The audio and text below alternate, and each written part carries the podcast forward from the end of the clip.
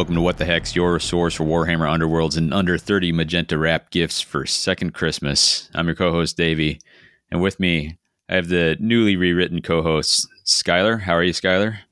newly rewritten. I'm doing well. and and Brian also errated. What's up? What's up? I'm fully clarified. we're coming to you on January 8th. We're recording an episode. If you figured it out from our intro, we're covering the errata FAQ and uh, document updates that dropped, I think, just about a week ago, uh, just a little bit more than a week ago. By the time you hear this, it'll have been uh, two weeks.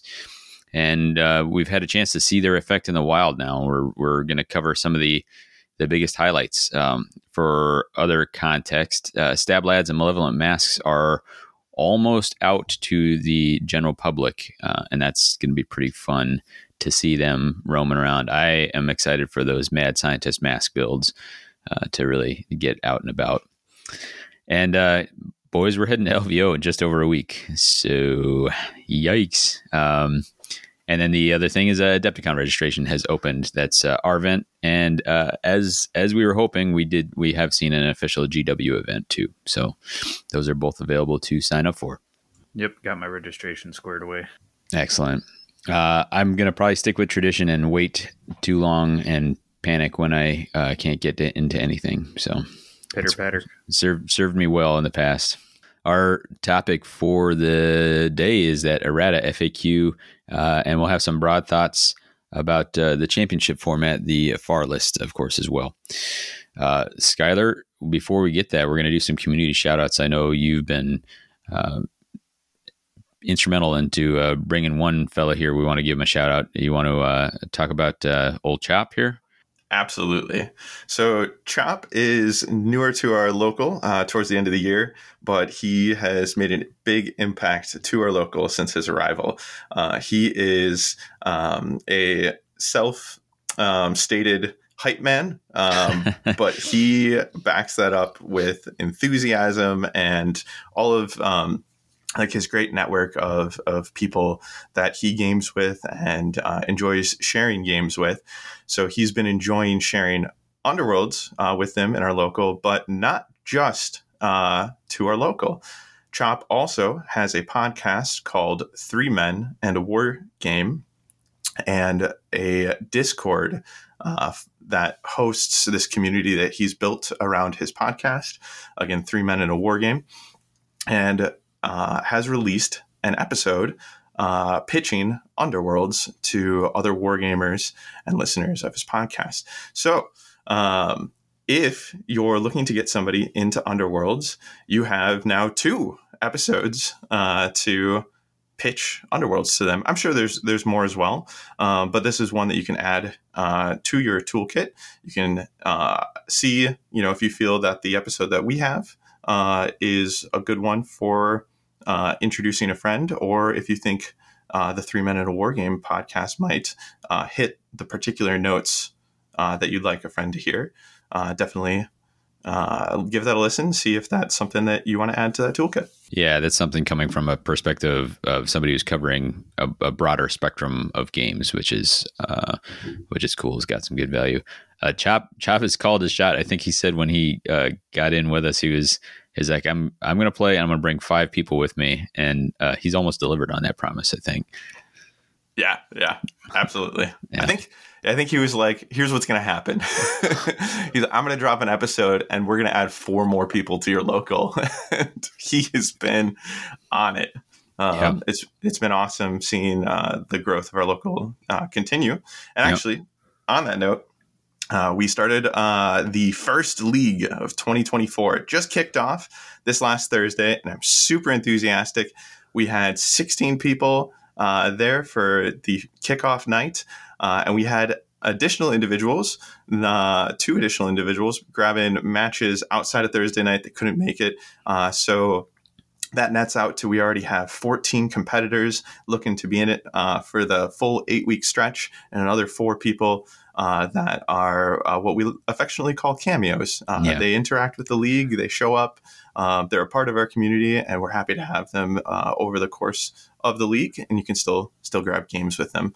Um, so 18 people, you know, essentially interacting with our, our weekly underworlds scene. Uh, it feels feels great. And pretty awesome. Uh, I want to continue our standard tradition of shouting out the Spent Glory uh, blog. This is uh, one that's particularly relevant to us who are getting ready to launch into LVO, and uh, we are seeing some messages from folks on on our boards, you know, saying, "Hey, I, am going to be going to Adepticon for the first time, or I'll be doing my first event." And I think we generally consider that Spent Glory is kind of the resource for new players. Uh, it, it's more than that; it's for more than just new players, but uh, that that is our my easiest recommendation. If somebody says I'm, I'm brand new, like we we've done some stuff, and we'll, we'll point you to what we've done, but but that's a real comprehensive one. And uh, most recently is a, a, participating in your first tournament, and it's all about kind of all the things that come around, like in and around the games themselves. Uh, and I I think it's actually a valuable resource for someone who has been to more than one. Uh, I was kind of reading through it here just a little bit ago, and I'm seeing reminders. I'm like, oh, that's you know, they're talking about the mindset and all that sort of thing. Like these are all really good things to keep in mind. So I'd actually recommend it for anybody headed to a tournament, whether it's your first or your first in a long time. Uh, I think there's some really valuable stuff there. Uh, as always, it's kind of top notch content that uh, that Spent Glory puts out there. Yeah, it's like really helps accelerate through the early learning curve. Even if you missed a step, you realize you go back, you're like, oh, I've been doing this wrong. Yeah. Uh, Brian, you got anything you want to cover? Uh, yeah, I wanted to shout out uh, Tris and the Austrian Masters. Uh, there was a 20 player tournament over in Austria. Uh, sounds like the Vienna scene. And it was a championship event with a top eight cut. They played four games day one and then three games on the second day. Uh, and the champions from that seemed to be number one was Sepulchral Guard from Goro, who I think Ooh. is an Italian player. I think I remember from WTC. Yep. So I think the Italians went and robbed uh, the Austrians. I don't know if there were any tickets here. I don't know if this was a qualifier event. I don't know if we got those details. But then in second place, we have Darth Vanzer with Hexbane's Hunters. Also Italian is my understanding. I think the oh. it, it, was an all Italian final from what I was seeing. So Ooh. I mean, it makes sense. Everyone always says that Italy is the Canada of Europe. So is it? no, I don't. I'm just making that up. Uh, yeah, go ahead. Sorry, third and fourth. And uh, third, we've got Vintrov with Cyreni's Razors once again. Yeah. Excellent. Um, and, and, fourth Gorechosen. Yeah. Oh, right. fourth was Gorechosen. It's not listed yeah. here. I don't have notes. uh, awesome. Yeah, that's awesome. It's a championship event, so I think uh, it looked like everybody was thrilled with what we're going to talk about today and yeah. how the FAR has kind of shaken things up. Yeah, and uh, the meta has been shook, and the viability of warbands has been revitalized. So it's yeah. awesome to see. I specifically in that circumstance want to um, shout out sort of thank Tris for uh, hyping that event and uh, getting on the different channels and making sure people knew it was happening. Um, I, there's there's folks who want to be champions, you know, want to be proponents of that championship format. And that that was a real positive way he did it. It was to kind of highlight highlight an event and highlight the health of of that uh, format at this time. Yeah, Agreed. and major shout out Tris. Yeah, and a, a tag along shout out. Like I don't know hardly any details about this, but there was uh, some call outs to see if America would be sending a team to the oh yeah world team champion uh, or tournament. I have I don't know any details about this, but it's one where I have vacation time to burn. So it's a five man team tournament. Sounds like uh, yeah. Uh, so if there's people interested, th- start the chatter. Yeah, I, uh, I, could go, but I need teammates. I'm gonna go. Yeah, you're not gonna like uh, Bobby Fischer it, run like five games at the same time. Probably not. Yeah, probably not. uh, Skyler, do you have anything else you want to shout out before we move on? Yeah, one last shout out for today, uh, and extremely topic relevant. Uh, there is a new resource, uh, and this is underworlds faq.info uh, with all these shout outs. Um, if there's any links uh, or anything like that, we're going to have them in the show notes. Um, but what Underworld's FAQ.info is, is an easy to search, all in one place FAQ resource. Uh, and this has been brought about uh, by an individual with a Discord handle of uh, Rob Sparky with a four in there. Uh, so, uh, going to go out on the limb and assume this individual's name is Rob. So, uh, thank you, Rob, for this resource. This is awesome. Uh, you don't have to download uh, multiple documents. You don't have to figure out which document has has which in, in a hurry. Uh, you know, whatever ruling you're looking for, you can just go to this website um, which uh, I think you know unlimited Wi-Fi is going to load faster uh, than trying to download these documents. Uh, and uh, just type in your question uh, with a little bit of keyword action there. You can just get straight to uh, what you're looking for. Yeah, pretty awesome. I we're going to try and include this in our Underworld's resources page. This this is like a thing people want to reach for a bunch. So Absolutely. And if you're listening, I it would be awesome if you add the errata uh, elements uh, to the site as well. Really continue that theme of all in one uh, location. Hmm. Uh, but uh, what you've already done is great. Uh, so shout out to that. All right. I think we're going to jump into the main topic. You guys ready for that? Sound good? Sounds, Sounds good, good with me. All right. Uh, Skyler, you've kind of been our point man on this, so this is the point in the in the podcast where I kind of turn the reins over to you and let you run wild here. So, uh, take us on a journey through these many many changes in these documents. All right, run wild we shall. And what to start us with? Then a change to changes. a change to changing. Um, we're going to kick off with uh, the new update to Ephilim Pandemonium's plot card here. Um, and right as I'm diving in, I think how we're going to structure this is we're going to do uh, what we've kind of titled as nerfs first, buffs second, and we'll kind of end cap our errata section, uh, going over what we've kind of um, uh, broadly titled fixes. Um, and this this falls in that nerf camp, yeah. uh, and well deserved. I'm, I'm, sure many would uh, think. So, uh, plot card here: uh, change points two and four on the change sequence to read. Uh, two is now pick an opponent. That opponent chooses a surviving changer from your warband that has not been chosen this round. Stagger the chosen changer, and four pick an opponent that opponent chooses a surviving changer from your warband that has not been chosen this round. That opponent pushes the chosen changer one hex. So, for those not overly familiar with their plot card, uh, it was four items that were all processed originally by the Pandemonium player. And the first one is choosing a changer that you get to inspire. The second one uh, was choosing when you had to stagger. Now the opponent's doing that. Third one choosing a changer that hasn't been chosen yet uh, to receive a uh, guard mm, token. Guard token, thank you. and for I, I could picture the guard token. I couldn't uh, couldn't come up with the language. The shield arrow thingy, thingy majiggy.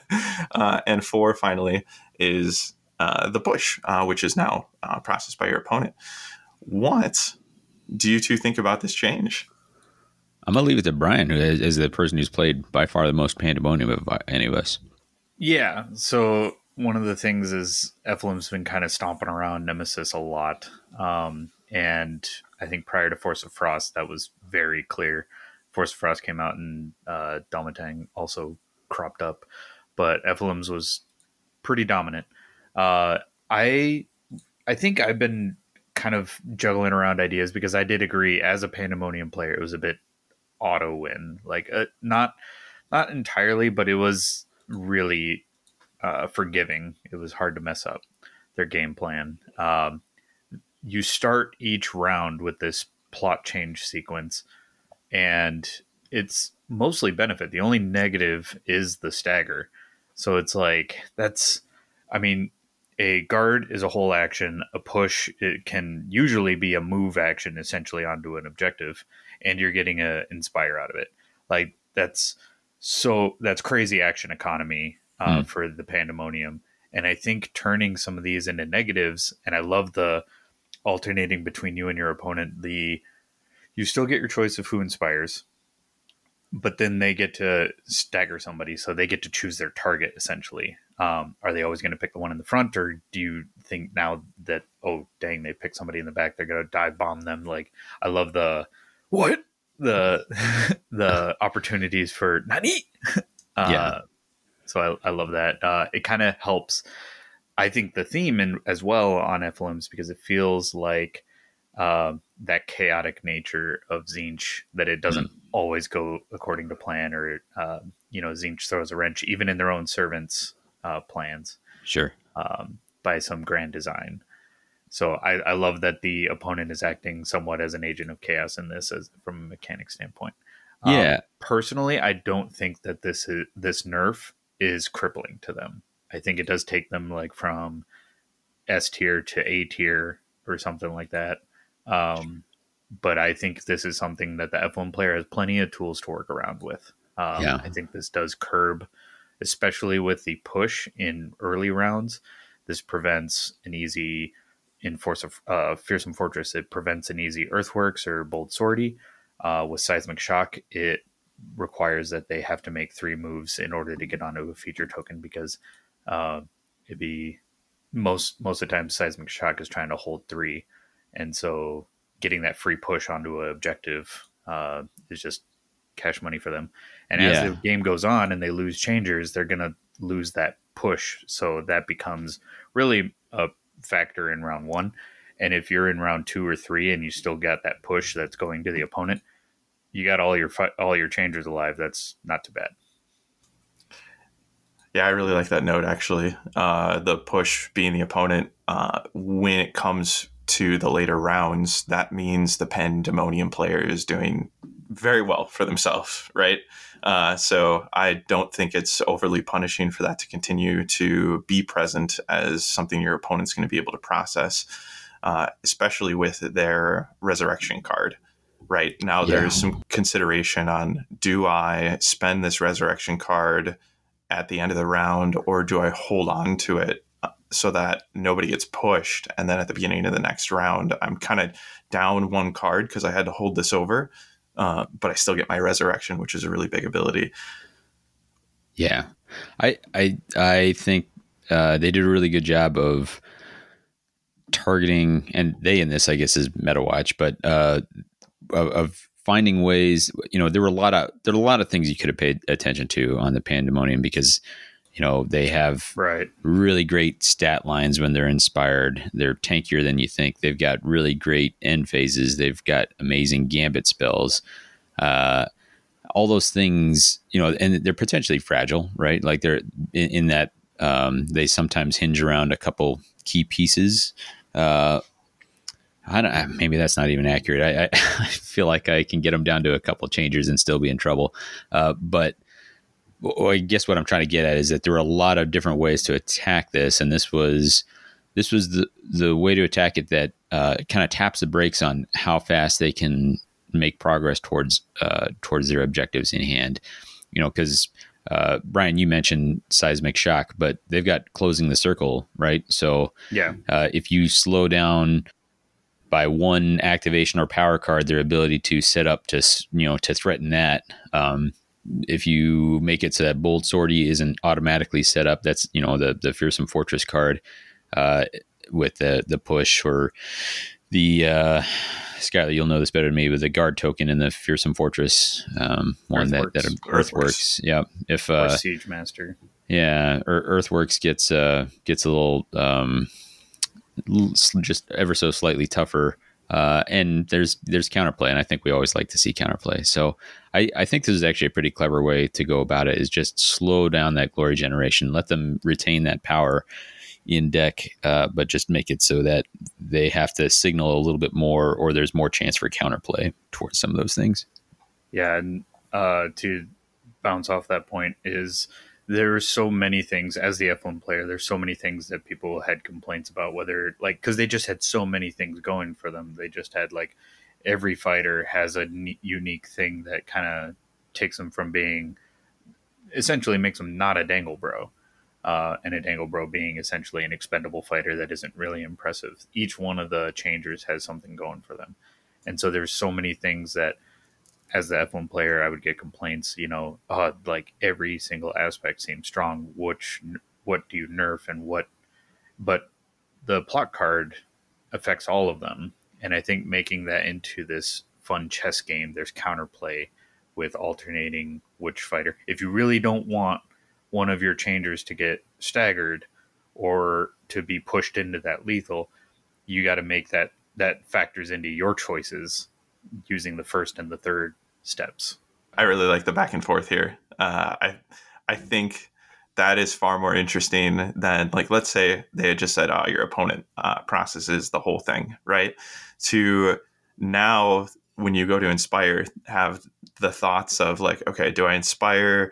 Um, like my favorites, or you know, the one that I'm going to need the most for the round, or do I inspire somebody that I don't want to be staggered, Right. um, or potentially pushed, right? Like you kind of start thinking like two and four, the opponent's going to process, you know. So with that inspire, you might be guarding against that stagger. With that guard token, you're you might be guarding against uh, the push, um, and, or it might be you know plan as normal. Like no, that's okay. I need this one inspired for my my purposes. Uh, I'll let them stagger, and then from there, um, I'll figure out which one I want to guard. Like it's just all of the all of the nuances here, I think, really continues to add uh, like a sort of play expression uh, Yeah. to, to the game, and I, I really enjoy that. yeah. I do. My final point I want to point out is like this is really elegant too because both of these steps offer quite a simple solution for the opponent. It's not like the opponent gets to choose which one inspires, and then they're going, okay, but what is it? What are the stats on the other side? What are the stats on the other side? And kind of like adding more time to the game. Uh, it doesn't create too much analysis paralysis for the opponent. Um, it's either do I want to hit that one or do I want to hit that one? Do I want to be able to reach that one or do I want to get him further away from Mm, the combat? I Yeah. like that. I think the last thing I want to add uh, regarding this change too is when combined with the previous errata, where Ephilim has a bubble of two now instead of three, that when there's two changers within that bubble, the wizard level goes up on Ooh. Ephilim. Yeah.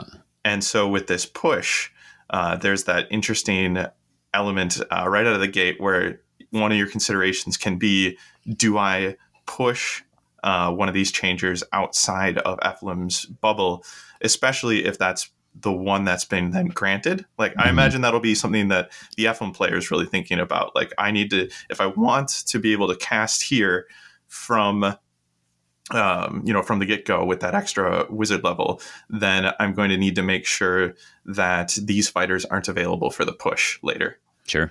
Yeah. Well, uh, does anybody have any other thoughts that they want to add to the Ephilim Pandemonium errata?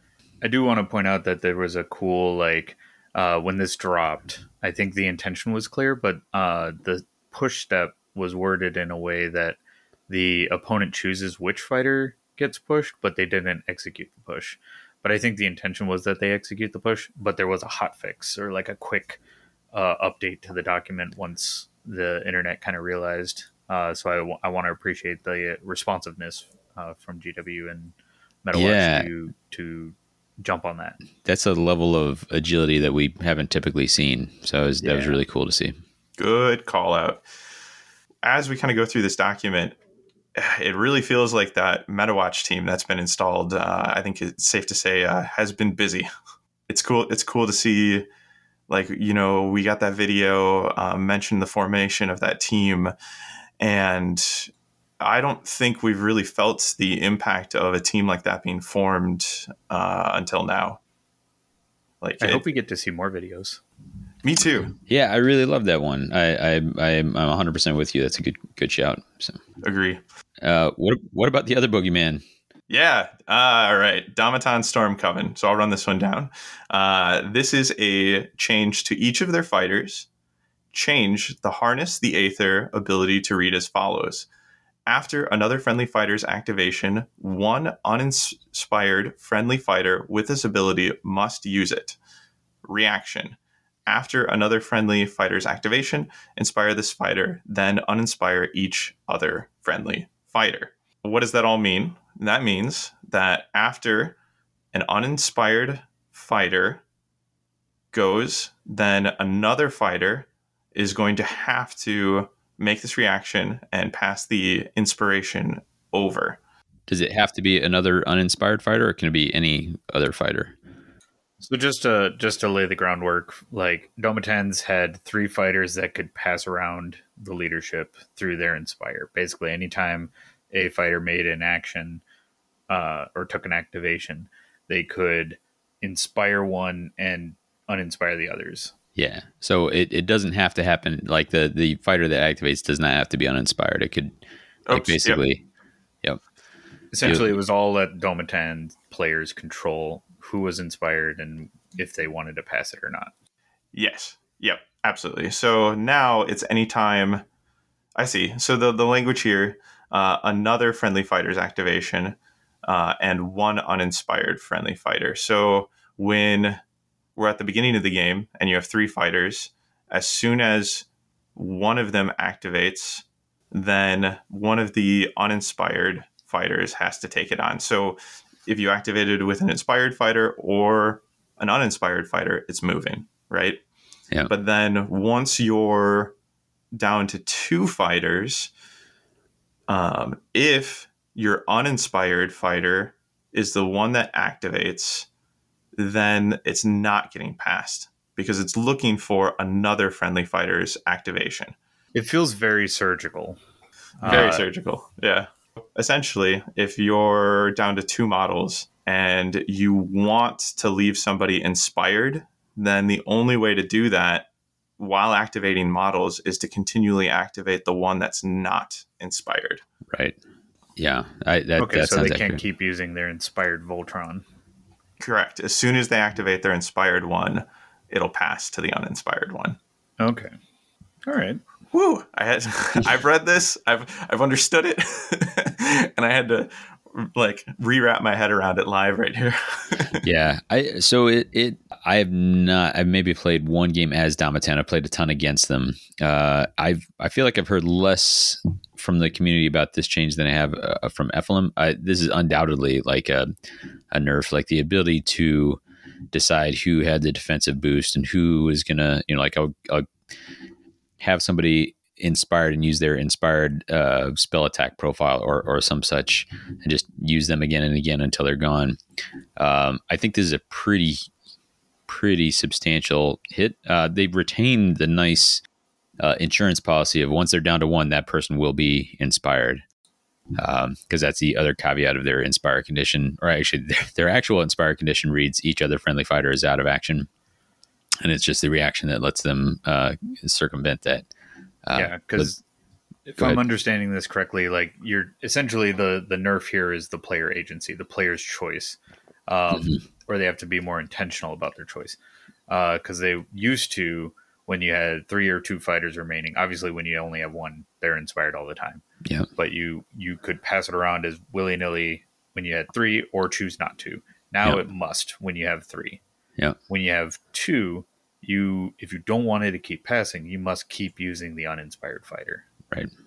I know a play pattern that I saw a lot was to you know charge somebody forward into enemy lines uh, or you know uh, as close as comfortable, and then get that fighter inspired and leave them inspired. Right. So if you were going to deal with the one up front, they were going to have all of their inspired bonuses. They were going to be that forward point that could um, spell cast off the level two wizard. They would have you know two shields that you'd have to get through. Uh, so they were they were quite difficult to get through and get past because the front runner got to keep all the benefits of being the inspired one at all times.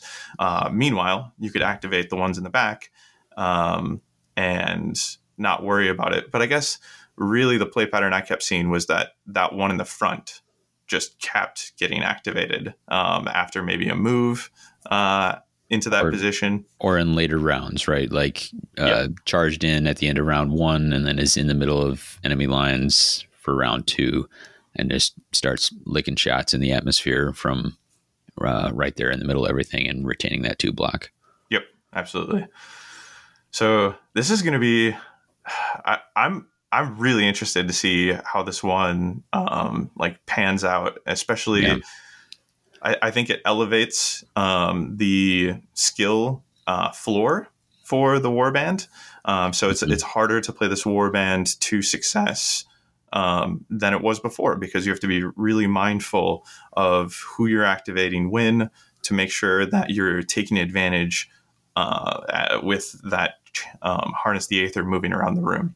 Yeah, it feels much more difficult to map out your turn, and it was already, in my mind, not having played them much, it was already a little bit challenging to like, you know, uh, correctly plan out a turn uh, to have everything where you want it. But here, I think you really get caught out where like, ooh, I was planning on casting that Gambit spell, but Leona's up front and now she's no longer inspired. So now she's a level one. So am I casting that from back here on Sarpon, who's my inspired, but in the back line and can't reach who I want? You know, so uh, I I think I I really like the mention of the skill floor sort of thing. I think the I think that's a, a good way of thinking about it, and I, I agree. Um, I I think it's going to be interesting to see how they perform moving forward.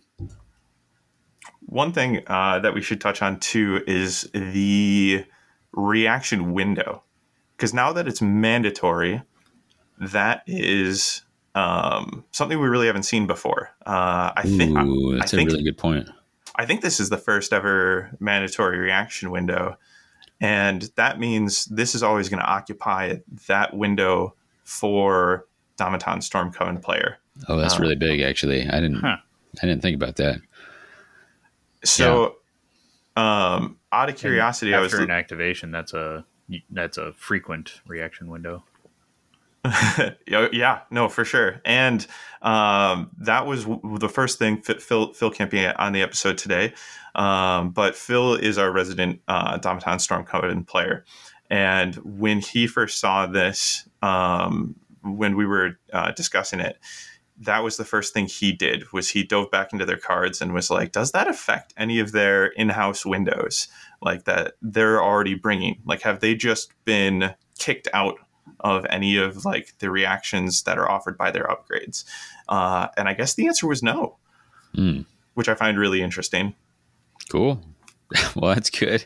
Uh, yeah good I, for them. I, I it's interesting because like in championship play, this is a warband that, and I will say that I have not built a championship deck with these. However, if I look at a warband and say, "Ooh, there's a lot of range three and very powerful range two attacks available to this warband," then I say duelist speed seems real juicy for this uh, warband, but duelist speed will only be usable if they uh, if they get themselves to a state where they're down to one fighter, uh, and then it's great. You know, but uh, yeah, ooh, interesting. All right, yeah, I'm I'm uh, I'm looking forward to seeing if somebody continues to um, to champion these guys. Yeah, and I'm I'm curious how this. Obviously, I think this will uh, mix up their. I, I don't know how Domitans work intimately enough to know how big of an effect this is uh, to Domitans, um, but I know that they were particularly feel bads in champs uh, where they could really flex all the pings that they could bring and use that forward fighter to just cast, cast, cast, and get a bunch of pings off. So, yeah, uh, I'm curious if this has a larger effect in Nemesis or oh, Championship. Yeah. I'm yeah. like, how heavy is the impact? Is it sure. is it the same in both yeah. metas? That's a good good uh, good thought there. When thinking about what will see received nerfs in the future, um, or like what kind of brought these nerfs into play this time around. I think the fact that Domitan Storm Coven was uh, oppressive in both Nemesis and Championship uh, has has a lot to do with it. Like I think uh, it, it was something I was thinking about earlier, where if you know one warband is dominating in Nemesis or Championship, but but just one of them. Um, that's pro- that could be evaluated as enough, you know, to bring them forward for a nerf. I think, especially uh, if it's Nemesis that they're dominating in, because uh, Championship, there's always tools uh, to kind of try to help overcome those challenges. Sure. Um, uh, but if, and, and, that's not always true, right? Uh, but if a warband um, or you know a gambit, uh, we'll get to that in a moment, uh, is dominating in multiple formats, uh, then I, th- I think we'll always see a nerf uh, follow, right? Um, yeah. Was definitely more uh, prevalent in Nemesis than in Championship, but wasn't without um, like a presence in Championship towards towards the higher end. Sure. Um, but Domitan Stormcoven, I remember like before we saw them kind of invade Nemesis, they were um, at the very top of Championship, and so for them to then um, you know receive more Nemesis attention uh, and like Amon has uh, won worlds with them recently, uh, so that's definitely um, you know at the forefront here too. Before this update, you know we're seeing this update uh, a month or two uh, after Worlds, maybe maybe two at most. Um, I don't. Uh, but anyways, uh, that's all to say that it's really interesting seeing like what's receiving nerfs. And I think anytime you see somebody uh, in both formats uh, as a problem, then you're you're going to see them on the nerf list pretty quickly. Yeah, I think the last thing I want to say about the warband is that uh, I think one of their inherent strengths is just how much redundancy they carry. Uh, they will absolutely. They will always have an inspired fighter after that first activation. They will always have a leader. They will always have a level two caster unless there's shenanigans that uninspire. Uh, and those are relatively rare and particularly rare in Nemesis. Um, but uh, I, I think in this game, guaranteeing yourself redundancy is is a pretty spectacular strength. So, uh, although I think this is a really strong nerf, uh, I think they have some inherent strengths that that may allow them to uh, persevere through it. I think so too. Uh, same same with Pandemonium. Mm. Yeah, so so far they neither warband seem to be they taken down a notch, not nerfed into oblivion, right? Agree. Yeah, on on uh, first glance. That's where I'm feeling as well. All right, we have uh, one more nerf to talk about, and that is from the Force of Frost deck. Um, any anybody want to take a guess as to what card? it's uh, it's got to be Chasm Key ah, there it is. All right. So Chasm Keaton, Abyssos Avalanche. Uh, change this card to read as follows uh, Gambit spell, focus. If cast, remove one ice counter from this fighter, then deal one damage to each fighter in the same territory as the caster, and then place up to one available feature token in an empty hex in that territory. Uh, so the change here being if cast, remove one ice counter from this fighter. Yeah. Can I just say, was that feature token thing always in there? Because because uh, I've been so obsessed with the other parts of that card that uh, I, I don't know that I could have told you that that was part of it, but sure enough. I actually had forgotten that as well. everybody always talks about uh, the damage, and rightfully so. Yeah, I forget that you know thematically, there's also an ice column like landing yeah. onto the onto the board. yeah, which situationally can be amazing, you know. So, yeah, um, yeah. I, I mean, I think everybody knew that something was happening to this card, uh, and had to. Yeah, and I don't. This is kind of a, a I don't know. This is a a side tangent, but uh, I think the existence of Nemesis as a format uh, made the design team slash MetaWatch decide to make this an errata instead of just a Forsaken. For me, like I, I think in the past, a, a, card like this might have gotten Forsaken. Uh, they're like, hey, this is just too powerful. Let's just kick it out. But it's harder harder to do that in Nemesis because if you are including Force of Frost, you uh, only have 64 cards to pick from. Your 32 from your infaction and your 32 from Force of Frost. And so uh, chopping a whole card out of that 64 is a bigger deal than chopping out of like a pool of, you know, whatever, 500 cards or something like that. Yeah, and that might feel warranted for something like Abyssos Avalanche, but it really feels bad for somebody who's going to their first tournament and might not have brought the extra cards and the TO having to tell them you have an illegal card here. Yeah. Um, like that's that that would be big fields bad. So I think they do have to essentially errata things now instead of forsaking. So I don't know if we'll see forsaking outside of strictly championship type cards. Yeah.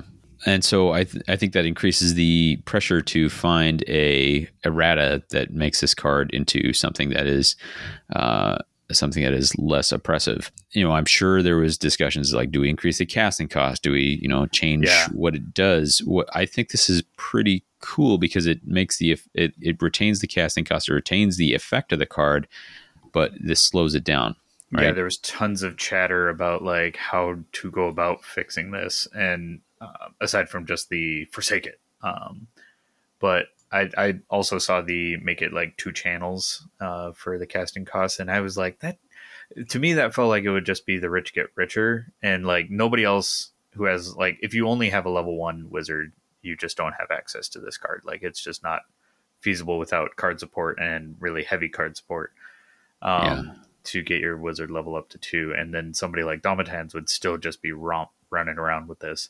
But the ultimate feel bads and what everybody hated th- about this card is round one, charge in and with a level two wizard and drop this on your opponent before they had any opportunity to move fighters out of their territory. Uh, and I think this really slows that down because you need that ice counter. So it requires card combos. So you got to invest further in the deck and you got to hope that those cards come up in your hand. Yeah.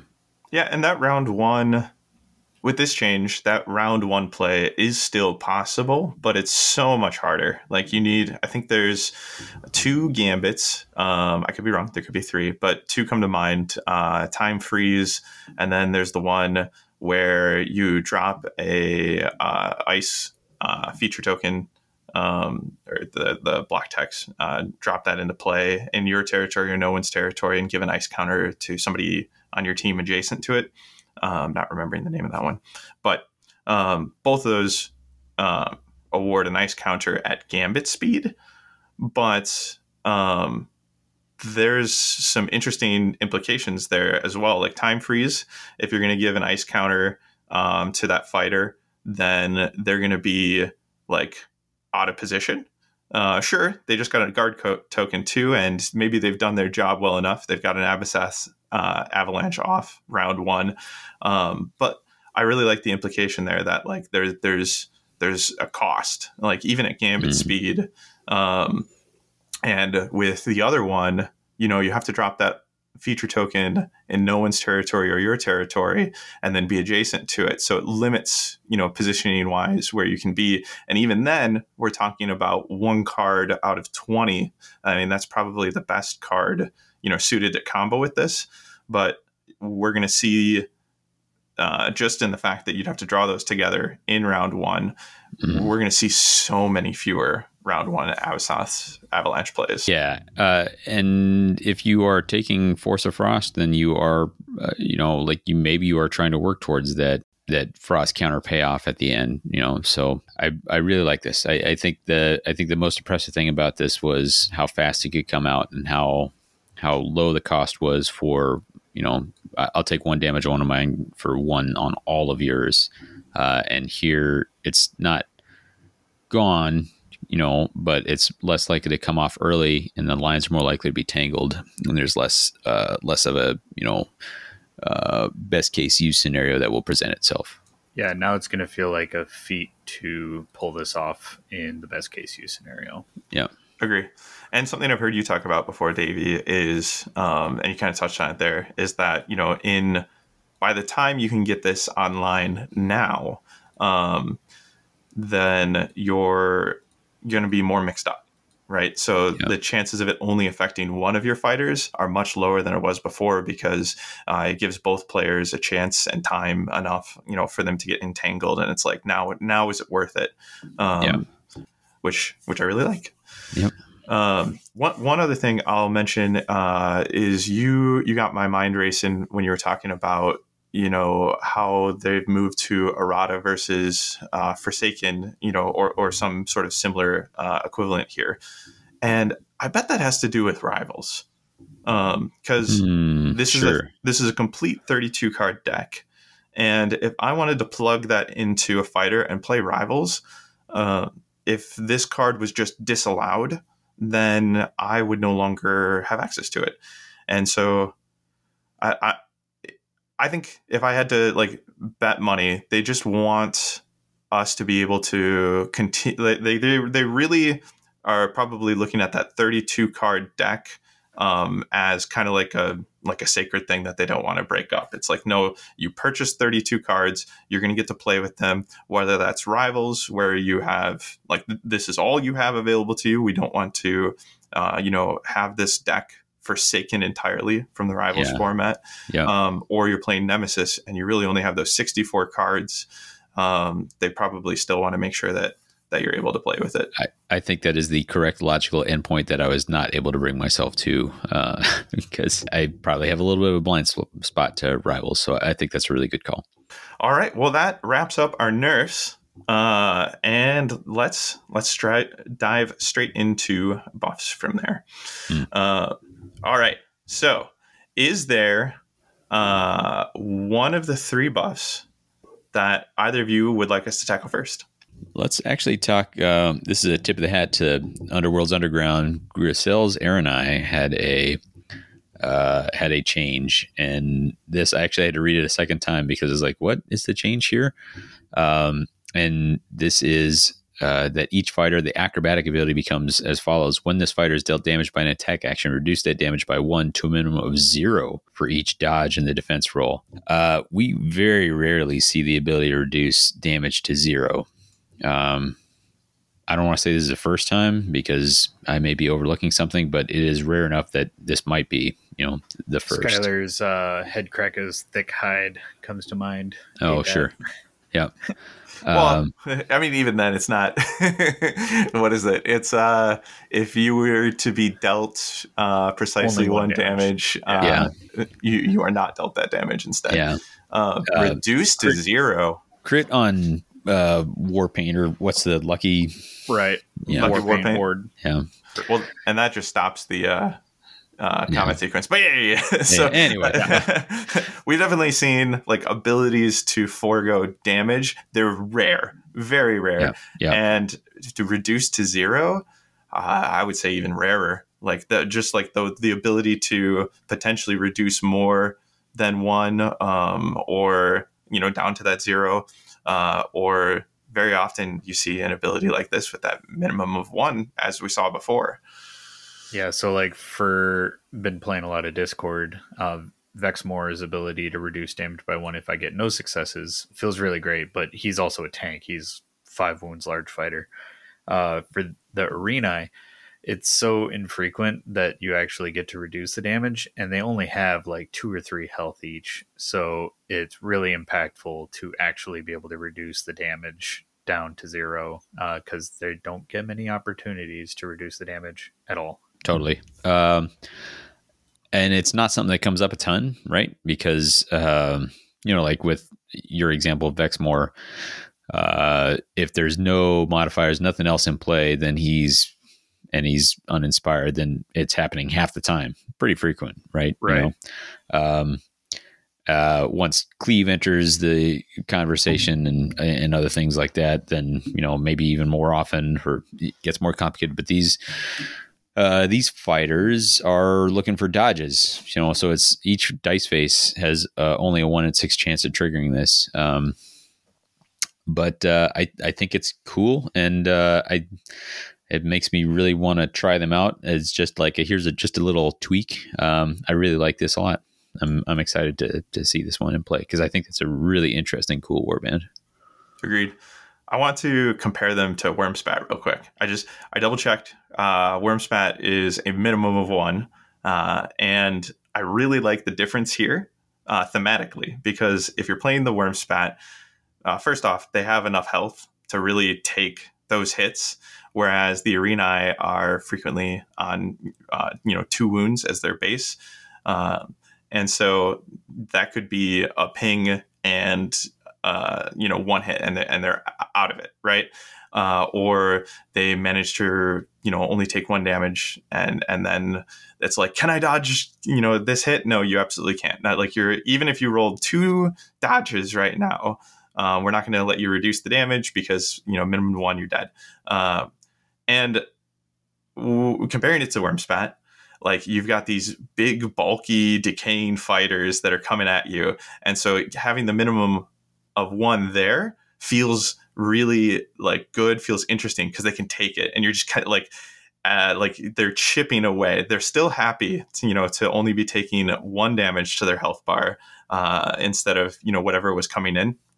Um, but like you're still landing those hits and you're just watching them like decay as they continue to come come into you. Whereas here with the Arenai now if somebody's able to reduce to zero it feels acrobatic. It feels like they were able to dodge, uh, you know, away from the hit unscathed, and I, I think that's really cool. Yeah, totally. Uh, who's got another one they want to talk about? Yeah, uh, I'll jump in here with Skabbik's Plague Pack. Yeah, you're the right one to do this. mm-hmm. uh, this is a change to Skritter. Change the worthless ability to read as follows. This fighter cannot be dealt damage by gambits, if this fighter would be taken out of action, remove it from the battlefield and clear all counters and persisting effects from this fighter. It is not taken out of action. So the change here uh, is this fighter cannot be dealt damage by gambits. And as somebody who's put, I think, uh, the most time into the Plague Pack locally, uh, the, this is so welcome. I'm just so happy to see this. Uh, the amount of times where I would just lose Skritter, what would feel like inconsequentially, uh, was um, al- always deflating. where uh, so now you know somebody actually has to either have a, you know some sort of upgrade uh, to that's going to deal damage to take them out, but most of the time this is going to be uh, an attack uh, or an ability, uh, an upgrade, an ability. Um, and I think that's fun, like that in those rare cases, an upgrade or ability um, could sneak through and be the death of. Um, so that'll be kind of like matchup dependent, sure. but most of the time it's going to reti- require an attack uh, to get rid of Skritter. And I, I think that's really great. Um, no notes. yeah, I mean, I think uh, I think I'd seen this change uh, floated as a possibility. You know, people are hypothesizing like, well, well what could we give uh, to this warband? Um, and this is incredibly modest, right? Like this is uh, only affects pings in a deck. You know, gambit gambit damage. Um, and in most Nemesis decks, you're talking maybe two or three cards there that if they want to spend it on your potentially least consequential fighter, then theoretically you're like, okay, well, they burned it on him instead of someone else. But uh, it's a warband that uh, the health totals aren't huge, and so I think it was easier to spend a gambit on on uh, that fighter, um, and making them use a whole attack feels you know, it feels thematic. Like, hey, like I got to waste my time like stepping on this rat. Like, oh man. Um, so, uh, yeah, I, I, think it's cool. Uh, I, yeah, you, of course, for, uh, like you were talking about, like thinking about abilities or other ways around. I, uh, what jumped to mind was, uh, seized weapon, which is the, uh, Grymwatch, you know, uh, put this upgrade on somebody and then deal one damage to somebody adjacent. So this can still do it. And I, I like picturing that just being like, you know, whatever ghoul is just picking up Skritter and using Skritter to pummel other people. Rough. My wife is appalled as a fan of Skaven. Uh, but one of the things I like as a comparison is like um, Spinefin from Elathain Soul Raid, but they can bring the Spinefin back um, mm-hmm. all the time. And both Spinefin and Skritter are utility pieces for the warbands, but Skritter, uh, Skritter doesn't come back. Uh, so this feels really good to kind of give them that little bit of extra protection, and yeah, having to make them spend a whole activation actually attacking it. Um, Agreed, and I I want to jump in on that utility piece because for me, uh, you know, when piloting Skritter, uh, if somebody was like, "Where do I put this?" You know, gambit damage. Um, do I use it to chip away another fighter? And as Davey mentioned, you know, often that's probably going to be unneeded um, to um, like get through a health bar on another fighter.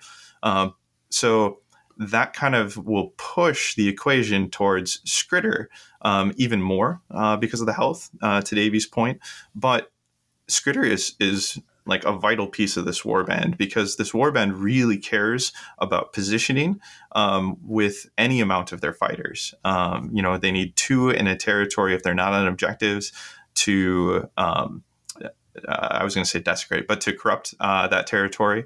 Uh, and they need befoulers, you know, hanging out on objective tokens uh, to do it, you know, solo. And Skritter, Skritter is one of the befouler pieces or one of the pieces that, you know, can add up to that two in a territory.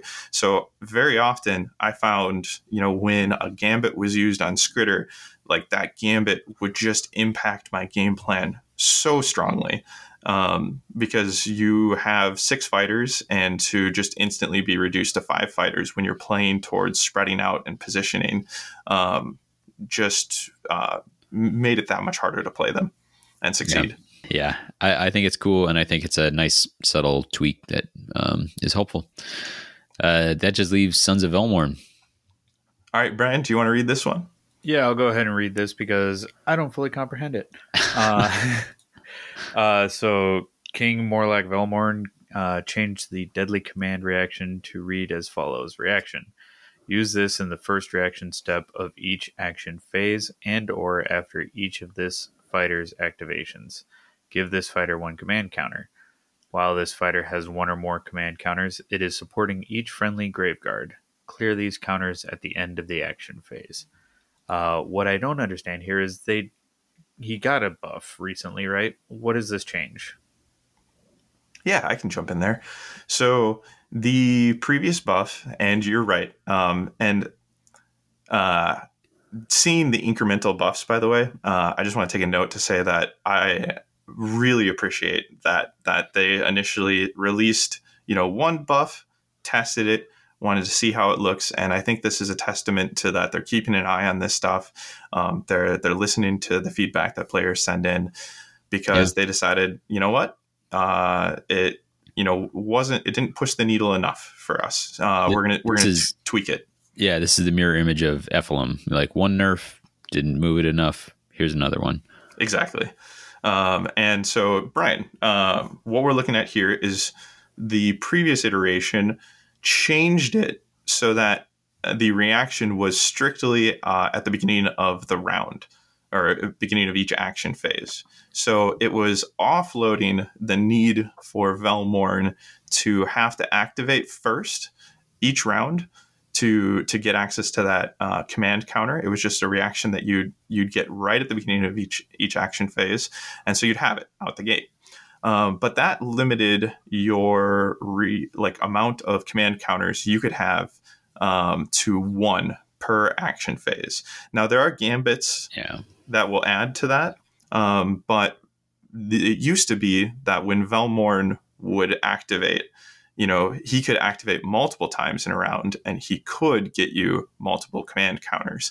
Um, so this last tweak removed his ability to generate more of them um, and just get, make sure that you know what you don't have to move him. We're going to make sure that you just have him. His his command is inherent. Um, mm-hmm. Whereas now, not only is his command inherent, you're going to get that at the beginning, but now every time he activates as well, you can process this reaction, um, and he's barking, you know, more commands uh, and getting more command counters. So it just stacks now. Yep. Uh, they clear at the end of the phase too. I remember um, back when people were first discussing Sons of Velmorn um, like buffs, uh, one of the ideas was simply to delete, clear these counters at the end of the action phase. Um, that was really popular. I remember there was even like a, a, vassal tournament that was looking to test out kind of some community ideas. Um, and so with that one, it would be like kind of the first time Velmorn activates, he would have gotten uh, his command counter, and then he could hold on to it as long as he wanted and kind of add to it over the course of the game. Um, and I, I, think I really like I, I really like where they landed. Um, I haven't had a chance to play with it yet. I will be because uh, I'm um, hot on Velmorn with uh, the masks, um, level masks. So I'll be trying that out here soon. uh, for fun. Um, but uh, now, like you're guaranteed at least one each round, even if you spent it from the previous round. And then as you activate him, you get access to more. So. Mm. Um, I, I can kind of see where the last change felt more like a change, um, where yes, you're now able to activate, or you you have that command counter without having to activate Velmorn, so you're not restricted you're not taxed your first action of every round. So that's a buff. It definitely was. Um, but I can see how players might have felt like it wasn't um, it wasn't enough for him, uh, and that you know he's kind of been removed from being able to give himself more command counters. I had more yeah, to say I, more to say on this one than I thought. I, I, definitely heard some people think the last one was more of a side grade than an upgrade. Um, my my son really welcomed it because he really hated the action tax at the beginning of the round, like being like, oh, like I, I got to decide whether I'm going to, uh, you know, attack at lower efficiency or do a, a nothing action with Velmorn that stinks. Um, so yeah, this is this is letting them have the best of both worlds, and uh, I think you know it's not like they're taking the world by storm. So I I think it's cool. I'm glad to see it. I Agree. What right. uh, what do we got after the uh, nerfs and buffs? Yeah, so uh, we're entering uh, what I labeled as fixes, and the last category is nerfs and buffs. Um, it was easy to to look at those and think first, like these are meant holistically as nerfs and buffs. So although um, some of these fixes um, could easily get categorized as a nerf or a buff. I feel like fundamentally they're here as fixes. Uh, and then, like, whether or not they add a little power or take a little power away um, is kind of um, not the main focus of the change. Uh, so that's you know kind of going into these why I'm calling these fixes. When when you say fixes, you're you're saying like so they work how you might intuitively think they work. Is that would that be an accurate way of describing this? Yeah, um, yeah, I think so. Um, like if there was something that made these clunky or or, or not work possibly as intended, um, I feel like these are kind of um, uh, fixed that, addressed that, made sure that uh, it's clear to players um, what uh, the intent was and what they're capable of doing. Uh, so, on that note, uh, Exile Dead, great example here. Uh, I could see uh, this being talked about as a buff because, like, there's definitely more power added in here if you were restricting them based on previous language. Um, mm. But I don't think that was the intent. Um, so, with that, we have two changes. We have Deintalos the Exile um, getting a change to the dance, and Apprentice Marcov getting a change to Puppeteer. And so those read uh, the dance here is uh, action, pick move or attack. Each friendly conductive fighter can make one action or super action if it is a scything attack action of that kind. Then, uh, and this is this is as it was, uh, place up to one friendly out of action conductive minion in an adjacent hex two or more hexes from each enemy fighter and give that minion one raise counter. Um, so before I dive into that, I'm also going to just uh, bring up Marcov's here. The changes to Puppeteer, uh, and it reads action. This fighter and a friendly Regulus can make, or sorry, can each make one action or super action other than this action and then the, the rest remains the same. You can then place up to one friendly out of action Regulus in an empty hex within two hexes and give that Regulus one raise counter. So I think the exiled dead um, were unintentionally hit um, as we've defined out what a super action is because yeah. these changes here were how they were originally and um, I'm not sure if there was, you know, uh, uh who, uh, who, knows, uh, you know, if there was an internal decision when super action language was changed. Ah, let's let's see if this shakes out for Exiled Dead um, or, or, or not. Um, I think you know historically we've seen um, changes uh, similar that have uh, had ripples that were unintended and then kind of patched up later. And uh, if I had to guess, I think this is one of those that um, this was a ripple, and they wanted to very clearly say, um, "Hey, the conductive minions with scything, they're supposed to be able to scythe, um, and Regulus, uh, he's supposed to be able to charge. You know, when he's um, the subject of the puppeteer action Yeah. there, That tracks. which uh, I really like uh, seeing this. Uh, I think uh, so. I actually played Exiled Dead at a tournament uh, at a Madtown Throwdown uh, while this wasn't in place, and um, it restricted my ability to charge with Regulus. We actually didn't. Uh, we didn't find at the tournament any issue with um, those conductive minions um, scything.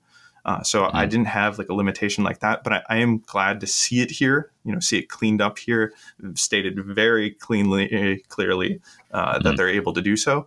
Sure. Um, but I always thought that that was like um, so like Prentice Marcov and Regulus is you know one half of the warband, and Deintalos and you know um, his conductive horde is the other half of the warband. And what made Prentice Marcov feel special, unique, um, was that you know Regulus could charge over and over and over again, um, and so uh, not having that in there, it made that half of the warband feel less like something you'd visit, less like something you would lean into, and uh, it felt like a unique piece of them was missing. You know, Mm. while while this has been away, so I'm Sure. really happy to see this re-added.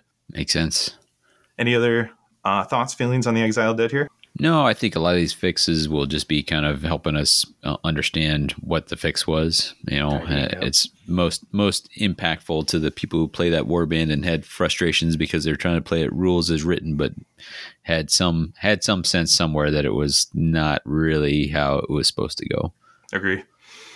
Um, all right, so I'm gonna I'm gonna run these down, um, but I'm gonna be passing the mic around. So uh, next one I'm gonna jump into for us is Khagra's Ravagers. Uh, shout out Alex. Yeah, yeah, gotta. so uh, putting this under the fixed camp uh, once again, uh, and this is each fighter change the inspired condition on each fighter card to read there are two or more desecration tokens on the battlefield. And then uh, additionally, uh, a change to Dour Cragan and Razek Godblessed uh, change the despoil ability to read uh, despoil immediately after the final power step of the round uh, desecrate an objective this fighter is holding. And so, um, for those who are unfamiliar with Khagra's Ravagers, what these used to look like uh, is the Inspire condition on each fighter card used to read. Uh, I'm just going to pull it up real quick to make sure I read this verbatim. After an activation, there are two or more desecration tokens on the battlefield. Uh, so not only did you have to have two desecration tokens down, but you also had to wait for that after an activation window.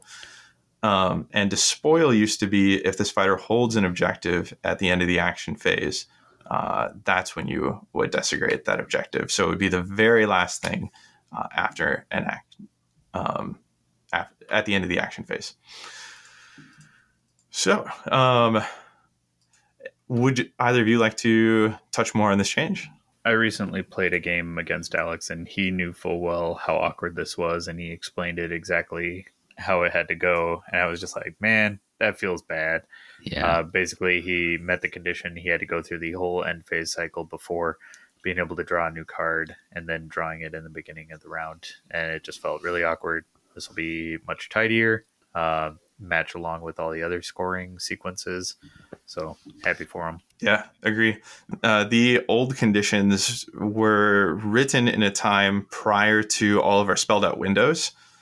Um, and so this change to me feels like it, it absolutely just aligns um, with the way uh, our defined windows uh, exist today. Um, so no more awkward waiting for um, an activation once you've earned your your desecrations, especially with how easy it is to remove desecration tokens. Um, they're removed in a power step if anybody's sitting on them, um, or if the um, tokens ever flipped, um, they're removed. And so uh, you don't have to wait that out anymore. Um, I think that's pretty cool.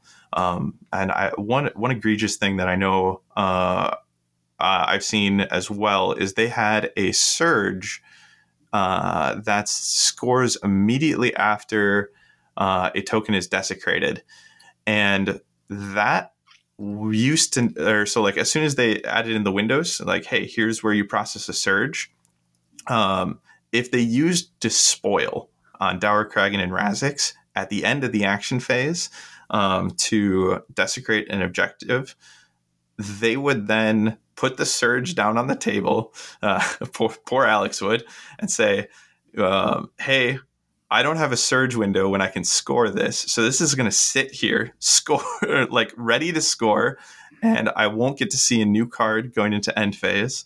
I'm going to have two cards during the end phase, and I'll draw two, uh, and then." At the beginning of the next round, this will actually score, and I'll get my third card. yeah. So, um, yeah, uh, glad to see this line lined up better with the the way the game's played today. So I think we can kind of cruise through these next ones. The Thorns of the Briar Queen uh, has seen an update to Varclav. Uh, change Varclav's action on both sides of the fighter card to read action. Choose one or more friendly chain rasps. Push the chosen chain rasp up to two hexes towards the nearest enemy fighter. This fighter can only make this action once per round. Yeah, as a center of attention enjoyer, this feels similar in terms of cleaning it up. That if, for instance, you had a chain rasp that was adjacent to an enemy fighter, they couldn't be pushed closer. Uh, can you still push them? Uh, mm. Or can you still use this ability on everybody else but that one guy? Basically, yeah, you don't have to activate that one or push that one. Uh, uh so it, that, that's is, my guess. Is it feels the, like a center of attention, uh, keeping in line with center of attention type. The change here was choose one or more instead of like all. Instead of just saying push every chain rasp. Yep. Which well, would like maybe break it. Yeah. Yep. Push all friendly chain rasps. Okay. So like then you'd have one spoiler, one chain rasp adjacent, and then you couldn't do the whole ability and push everybody else. But this says up to or choose one or more, so you don't choose that one because they can't get closer. Sure. Interestingly, uh, this could this could fall into the buff camp too, uh, because by moving it from all um, to choose up to, or yeah, cho- you know, choose one or more friendly fighters or friendly chain rasps there, um, you can now be. Well, I guess I guess that was the way it worked before. I was gonna say you can be surgical, like if you have, um, you know, chain rasps that you don't want pushed. Um, you know, previously this ability said, you know, push them all up to two hexes. So you, if a push is going to be processed, it has to push them one um, at minimum, right? So all of a sudden, all your chain rasps have to move, and this is making sure that no, you can actually pick which ones are going to move. So if you've got one on an objective or something like that, um, yeah, it's good. But I think a lot of the confusion uh, here from before was the fact that um, uh, there was a FAQ that had a pushes of zero, um, which was allowed previously, and we'll kind of get get to that. Like it was a contradiction to the rules as written was that you could choose zero for a push. So I think this is going to go hand in hand with that. Makes sense. Uh, next up uh, is fighters that um, affect the game from out of action with counter abilities. So there are three of these here, um, and you can look these up. Um, we kind of want to. Uh, we're kind of getting into the nitty gritty now of the changes when it comes to the errata, uh, and we kind of want to save some time in this episode uh, for the FAQ and um, champ changes. Um, give that a little bit of time. So uh, what is going on here is Flame Spooler, Sharpener of the Blade, and Creep Kin Whisper uh, have all seen updates to their abilities. They each grant a counter, um, and it used to be up to debate, you know, if that counter would continue to bestow an effect upon the game once that fighter was out of action. They've now gone in and changed each of these. Um, so they've changed Warp Splash, wet the Blade, and Barbs to grant the counter, and they've added an additional ability uh, to each of these fighters that makes sure that that counter that's been given uh, continues to have effect on the game even when the fighter is out of action. Yeah, I think pretty simple. Uh, I think some people assumed it worked this way and played it this way. I think some people, understandably, uh, read it and worked it another way. Uh, and it's nice to have a definitive answer. And I, I don't know if there's a ton more to say about that. Agree. All right. Uh, so there's been an update to the core rules. Uh, this is objective card types. Uh, change the fourth and fifth sequences under Surge objective cards and the Surge step to read uh, when the condition on a Surge objective card is met, the player may reveal that card. Uh, once revealed, they will score that card in the next Surge step. So the change here is the word may. And there used to be an FAQ entry that from the last FAQ that we received that said this was a must. So you've now seen the removal of that FAQ, and this um, core rule updated to a may. Yeah, uh, so basically for cards like Carve a Path, where you try and achieve something, but if you can go a stretch goal, um, you can score two glory instead of just one. So previously it was if you achieve this without reaching the stretch goal, you still had to score for the one. Now you have the option to hold it in your hand and kind of, uh, you know, you get the uh, one in the hand is worth two in the bush type uh, d- dilemma. So the player agency here is increased. Uh, you sure. can risk it and go for more. You know, I think the player agency factor is important, but I also think like this was unenforceable in the other way. You know, yeah, like there's there's no way for your opponent to look at your hand and say, "Hey, you had to have scored that." So I think this is uh, unequivocally the only way you could have done this. Agree, and this is as long as I've been playing Underworlds. Uh, this is how I always processed surges. I would have to. I didn't dive back into like an old rule book before uh, jumping on the episode today, but I believe it used to be written in this fashion. Like as long as I've been playing, um, surges have been a may, and um, I, I, echo what you both said. Um, if turning into a must can really be hard at a tournament level to kind of enforce, um, both within the game as well as like having a TO come over um, to to address like a must scenario, and then um, I, I, really like the player agency that's here, both in like um, your you know responsible to meet your conditions and score your surges, as well as the fact that you have the choice to hold them. Um, I, I really really like that.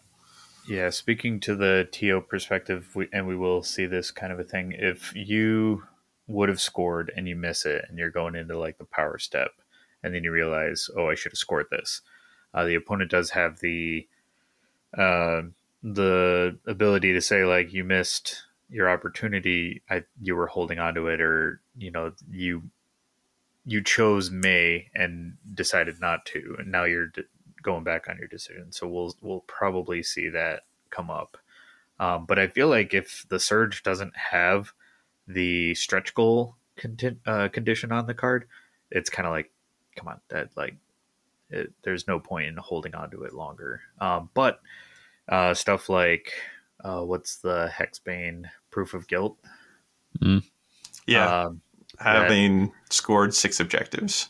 Yeah, so like if you're Hexbane player, they they might try and call you on that and try and keep that surge in your hand for a bit longer. Um, so just got to be mindful of your surges and when they need to score and when they need to come out of your hand.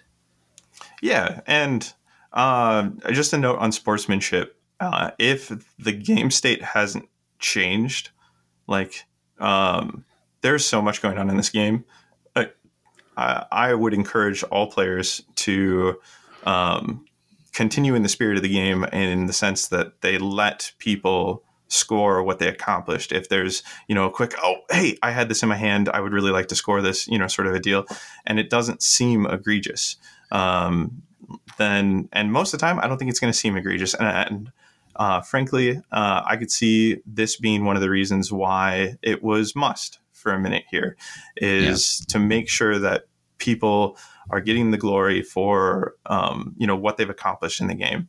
Um, but at the same time, I'm really happy to see it become uh, a May again because uh, of all the reasons stated. Uh, I think it, it, adds player agency.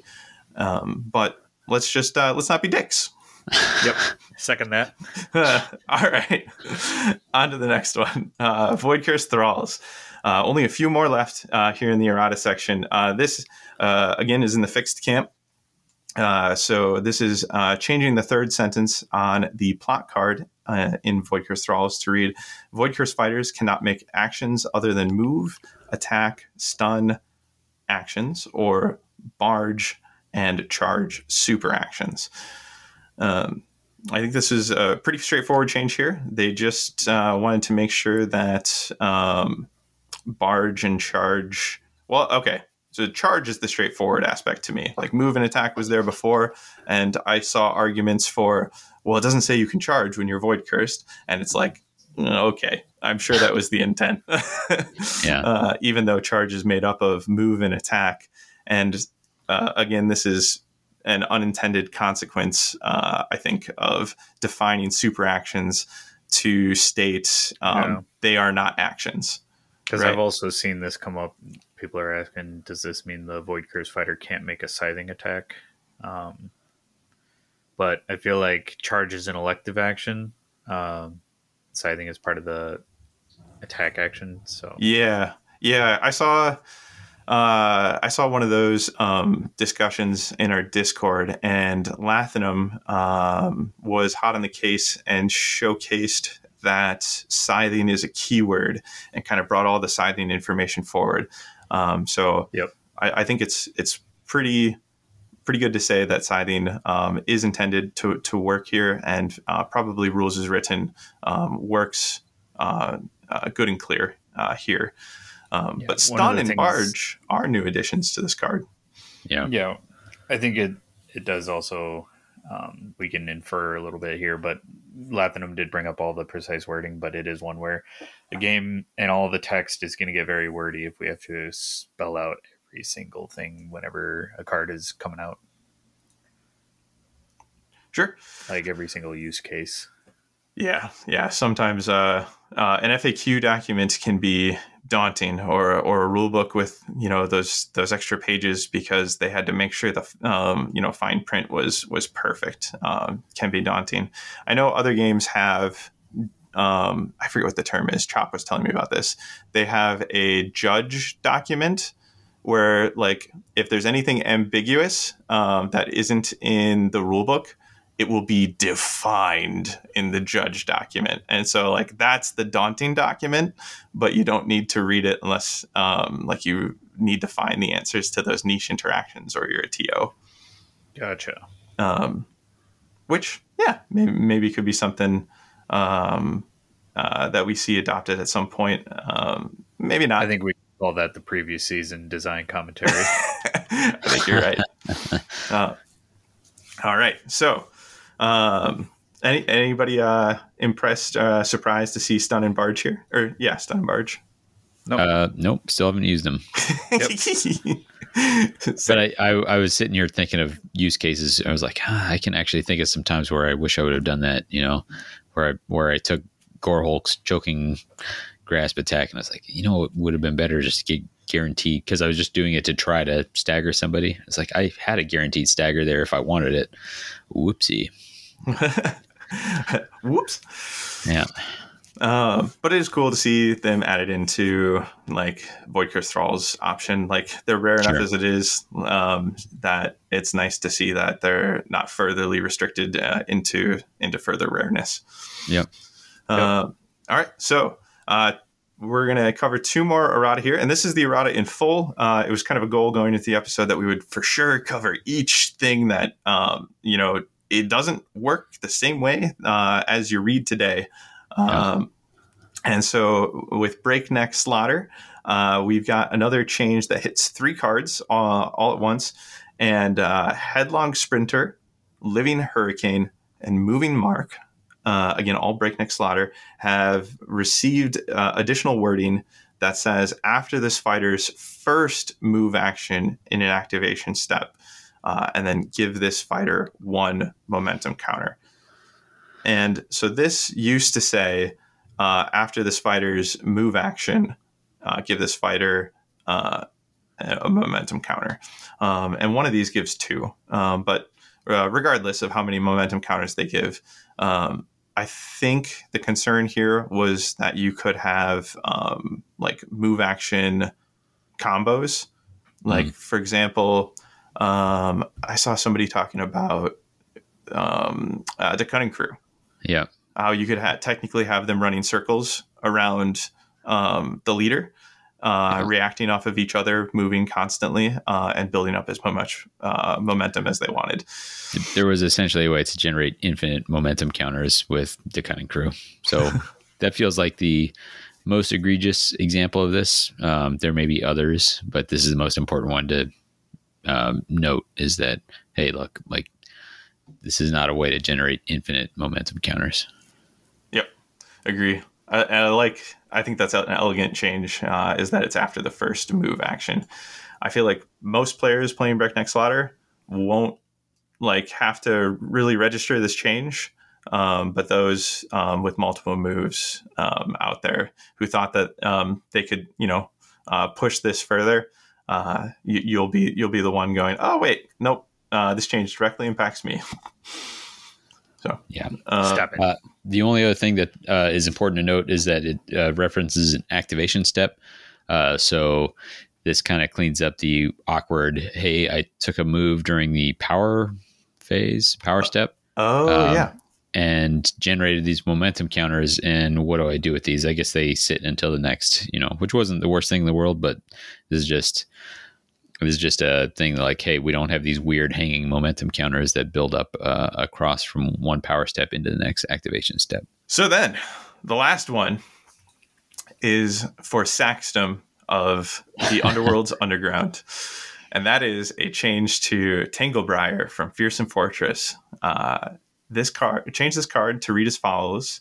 Place one available feature token in a hex within one hex of one or more friendly fighters. The hex that contains that token is a snare hex in addition to other types. This effect persists until the end of round. Uh, so those unfamiliar with this card what it used to say was uh, place one available snare token in a hex within one hex of one or more friendly fighters and, and, and that was the end of it um, but uh, that makes this card um, useless uh, in uh, the current season because we don't have any snare tokens.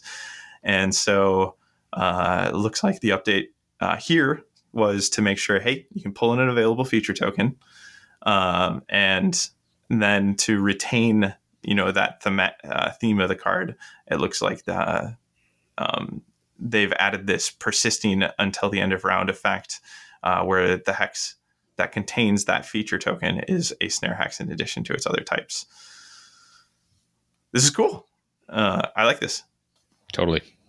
I think one fun note I'll, I'll bring up here, outside of just making this uh, playable, uh, is that you can make a blocked hex a snare hex now. Um, the one that you bring in with Tanglebriar. So you can set up a fly trap, if you will for the ghosts and say, "Go ahead, fly through this block text. I dare you. You'll get snared on your way through it." That's cute. I like it. Um, all right. Well, uh, thank you, listeners, for hanging out with us uh, over the errata. I hope that you found uh, all of these entries uh, worthwhile uh, to hear. Maybe um, we were able to add some insight, uh, or maybe we were able to add a little bit of clarity um, to what exactly changed for you. Um, so, with that, we're pretty deep into the episode. So, uh, we might uh, cut some of this uh, a little shorter than originally anticipated. Uh, we are going to cover the FAQ entries and uh, what has been updated with the relic format documentation, which is really mainly a change to the championship format here.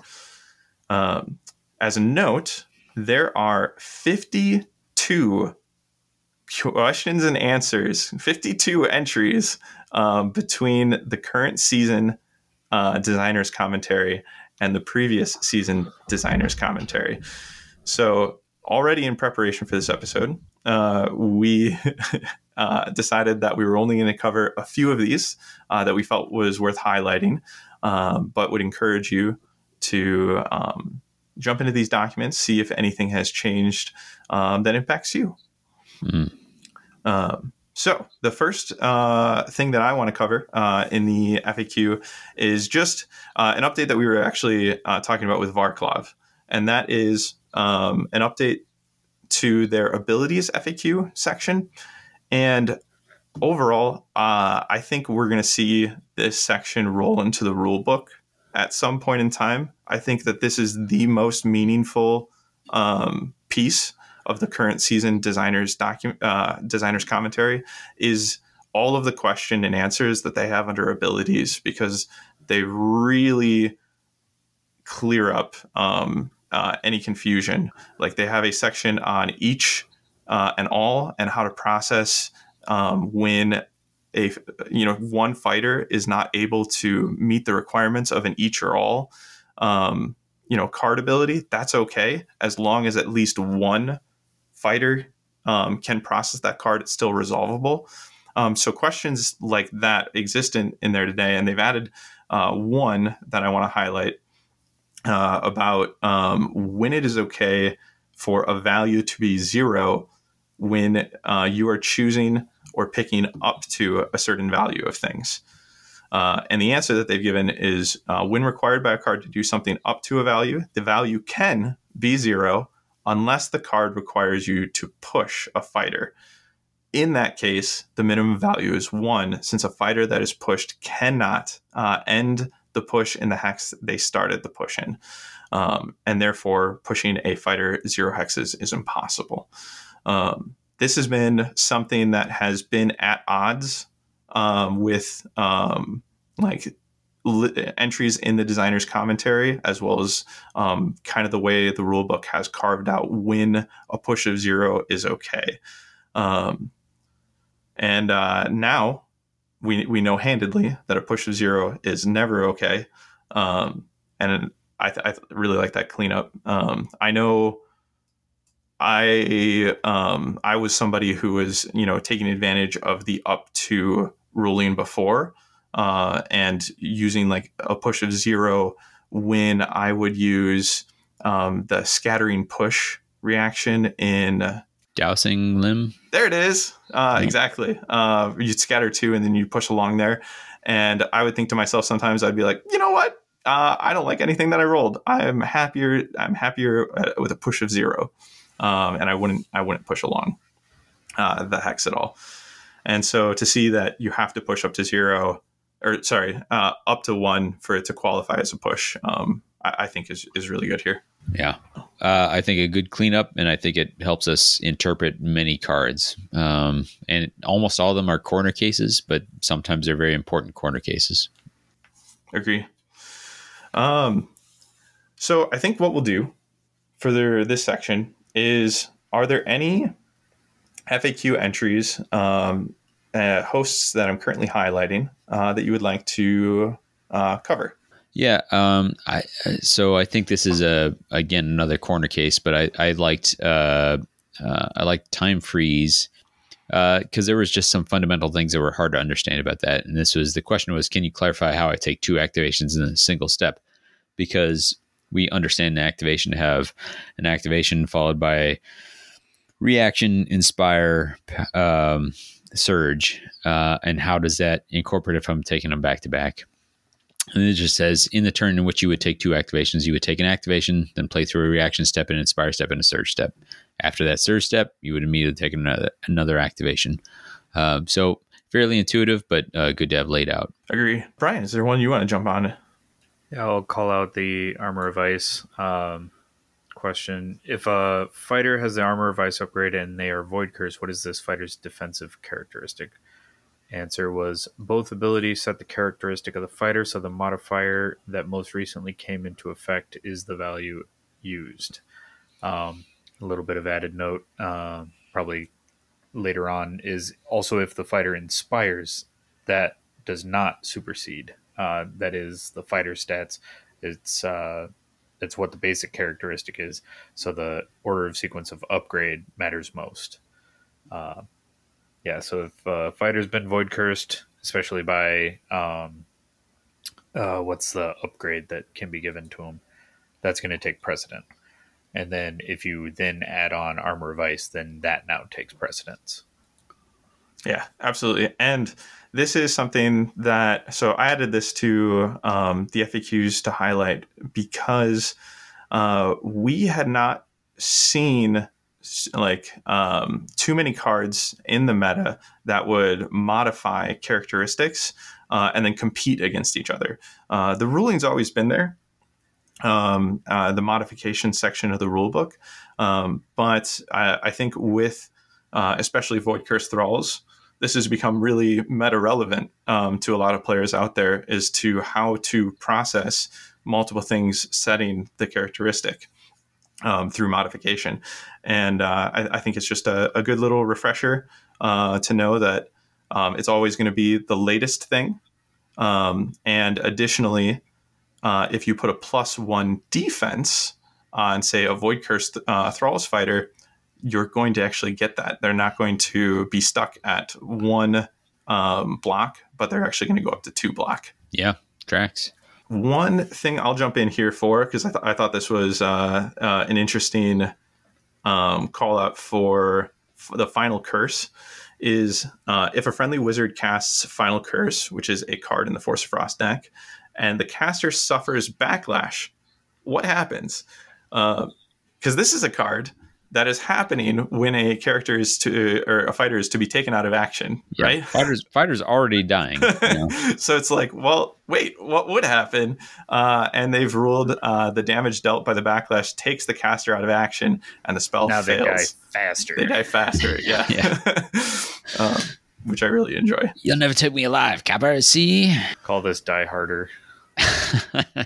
well, from the current uh, season, there was only one more um, there was only one more that we highlighted here, uh, and that was uh, Freeze Thaw Finish and IRE's Frozen Bonds. Uh, and the question is can the block hex tokens be placed in such a way as to ensure that there are no enemy fighters visible to the caster?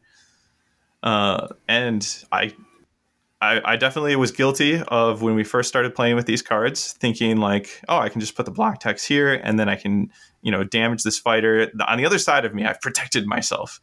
Um, but the answer here is actually no. Um, is once um, once you've placed the block hex token, you have to continue to have line of sight to be able to process the rest of um, the spell, um, which I think matches rules is written really well because I believe rules is written um, if a fighter is chosen by a spell at the time they're chosen, uh, it has you have to have uh, line of sight. And so I yeah, think, that's I, correct. I think that's what's so going on here. This says two things. It says uh, one, if you want to be able to damage somebody or do whatever the effect is, you have to be able to see them in order to choose them. And then two, uh, even if you didn't want to do that part, um, you have to be able to do it. Like you can't partially resolve this spell, which is in keeping with the way they've judged things in the past. Uh, agree.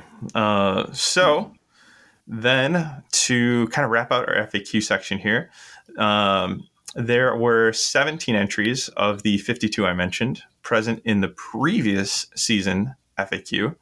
Uh, and I grabbed four of those that I thought uh, would be fun to highlight. Uh, so, uh, Brian, do you want to take one of those? Yeah, relevant to me. Uh, can a Void Curse fighter make the resist action on false upgrades from the Thricefold Discord? No, you are stuck with it. Hilarious. it, it makes me want to do Void Curse Thricefold uh, in a major way. Yeah. I don't like that laugh because it makes me feel like I'll see it at LVO and I am scared. Yeah. well, we know we know for sure Brian is uh, you know um, testing Thricefold Discord hard. Yeah, uh, I imagine um, that's you know we'll be seeing him play some flavor of that. TBD. TBD. Who knows what he's uh, what he's decided as a pairing? Licks microphone. Gross. Uh, yeah. What else? We got uh, Hexbane's Hunters here. Um, this is uh, also a void curse thing. So like you, if you use price of victory, can I use that reaction to give an enemy fighter the singular reshaping upgrade? Yes, that's kind of cool. Um, I, I, we saw some very good players pioneer that deck at uh, Worlds, um, and uh, I really like thinking about that option. That's super cool.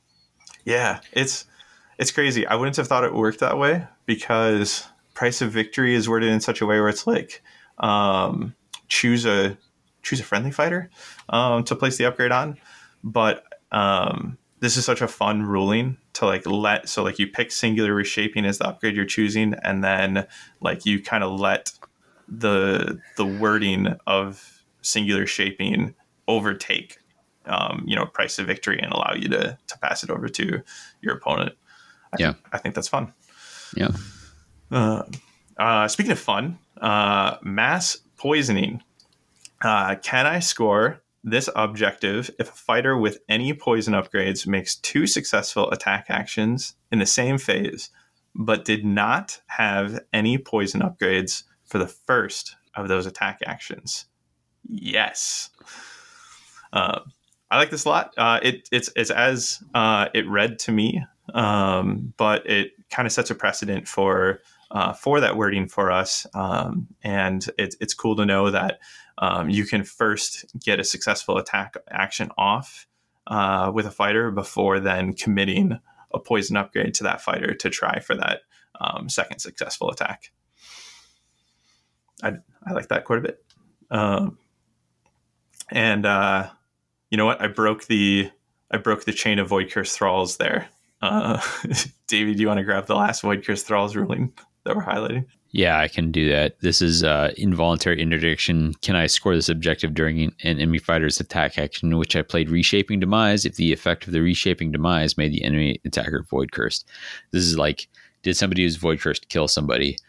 Uh, and it's an order of operations thing. Like, did it matter that they were void cursed before or after? And this is saying it only matters that they were void cursed after that attack action. So you can get yourself killed, void curse a fighter, and get your hey, somebody void cursed killed somebody. Yeah, this one doesn't feel super intuitive to me, but I mean, it adds more uh, value to the card. Well, I think I think it has to do with the tape uh, timing of reshaping demise. Fighter slash is a void cursed fighter. They blow up, they void curse the killer, and now it counts retroactively. That yeah, it's because reshaping demise kills. is. That's what I mean. Is yeah. it doesn't feel in, intuitive, uh, but eh, more versatility for the card and more value, I think. Um, yeah. Reshaping demise by ha- by uh, definition has to kind of check before that fighter is actually removed from the board, so you can check adjacency and all that sort of thing. So, I think rules is written; it actually makes sense. Yeah, it doesn't a, doesn't feel too unintuitive to feel bad, in my opinion, either. It, it feels like uh, doubling down on that trap card because you don't know if they have reshaping demise in their hand. And it's like ah they got me with reshaping demise. I'm void curse now. And they're like and thank you. Uh, your void curse fighter uh, or your now void curse fighter also killed somebody. So i'm gonna get a glory from that. It's like no. Yes yes yes. So uh, all right cool. Well that wraps up um, the faq entries uh, that we wanted to highlight. So um, just to reemphasize again, there are so many of these out there. Um, so many of them are, are targeted uh, towards um, like war bands or um, even uh, specific cards found within uh, the Universal Rivals decks. So uh, I think it's just uh, worth reading up on you know the war band that uh, you play and, and, the universal rivals deck you're pairing him with just to go see uh, if there have been any clarifications uh, there for you and the last piece that we're going to talk about here is championship. And um, there are three takeaways to the changes that we've seen to the document here. Um, and again, housed in the relic document. Uh, there isn't a championship specific document these days. It's listed as a variant variant within the relic document. So if you're looking for it, you got to go there. Um, but um, we've had a new FAR um, that we're going to dive into a little bit, uh, give you our broad thoughts on. We've seen the board rotation um, added the same board rotation uh, that is present in Rivals and Nemesis, um, has been re added to Championship, uh, which I'm super glad to see.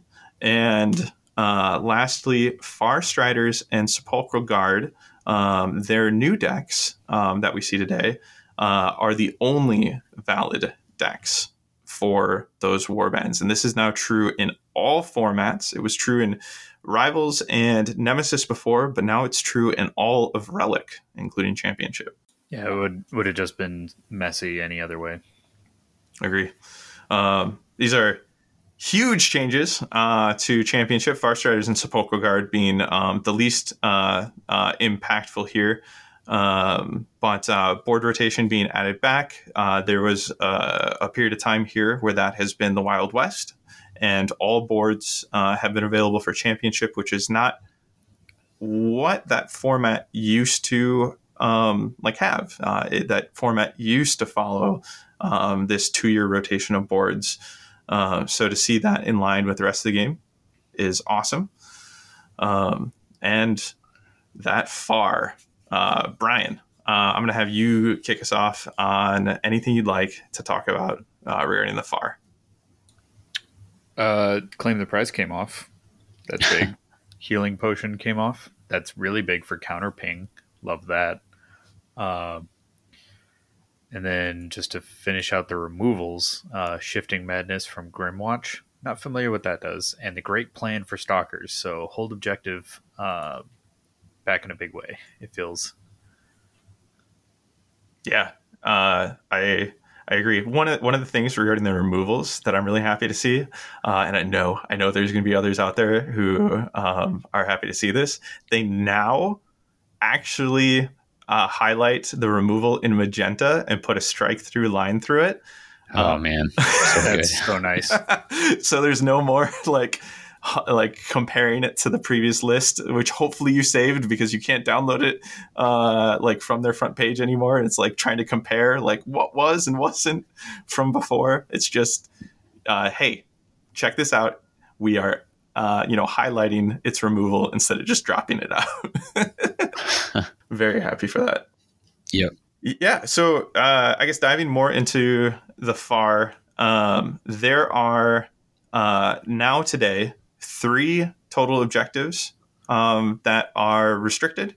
Uh, and there are now 28 total power cards that are restricted. And I was super curious. I had to look. I actually keep a record of all of the FAR changes since I started playing. Uh, it was kind of my way to give myself an easier view uh, of the FAR, and then they've just been accumulating next to each other, uh, which has been nice. Um, but uh, I, I had to go look is this the most amount of power cards we've ever had restricted? Mm, the, interesting. And the answer is yes. Doubt it. Okay. Really? Uh, the uh, second highest is 27, and that was back in Direchasm, May uh, of 2000, or yeah, 2022, 21. Words. Um, so the most amount of power cards we've ever seen restricted, which I think is wild. It doesn't feel that way because yeah. um, you we have all these like plot cards. Um, yeah, I, feel like, I, I think it's a combination of plot cards, and in the past they were very reluctant to restrict uh, faction upgrades. Uh, and I, am reaching way into the past here, uh, but uh, for the original far list and for some quite some iterations after that, didn't never included any faction things. Uh, and so here's the thing: is like if your total number is uh, what you said, 28? Yes, but 20. That's universal. I left factions out of it. Uh, you got me. All right, never mind. I mean, I think we can say as a podcast, like we have really been focused on Nemesis because it's been conducive to growing our local uh, community. Uh, it is uh, for whatever your opinion is, uh, better or worse, I think we like it, but uh, it, it is what GW's main events are, what the Grand Clashes have been, and so that's been our focus here. You know, as we as we here build up for LVO or Adepticon, we've been building Nemesis decks, uh, which takes our attention away from Championship. Uh, but I think one of the best indicators is, uh, as Brian alluded to very early in the episode, is we look at the Austrian Masters and what a diverse uh, field they had there. Uh, war bands that we haven't seen competing in quite a while were were represented in that. Um, and uh, I, I, think the feedback there was extremely positive. Like it, it has really opened up what uh, what is available to the championship meta. Um, uh, based on this uh, restricted list. So I think the the combination of erratas and the far list for championship has uh, been a good thing for that, which is great because that's a really it's a really strong part of the game overall.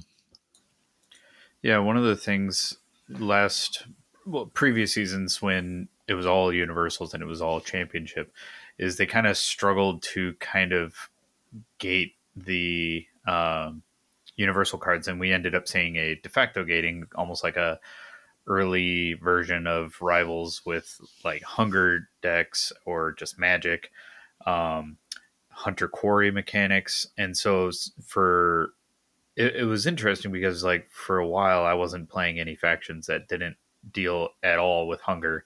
And so that was a whole section of the card pool that just i didn't even contemplate.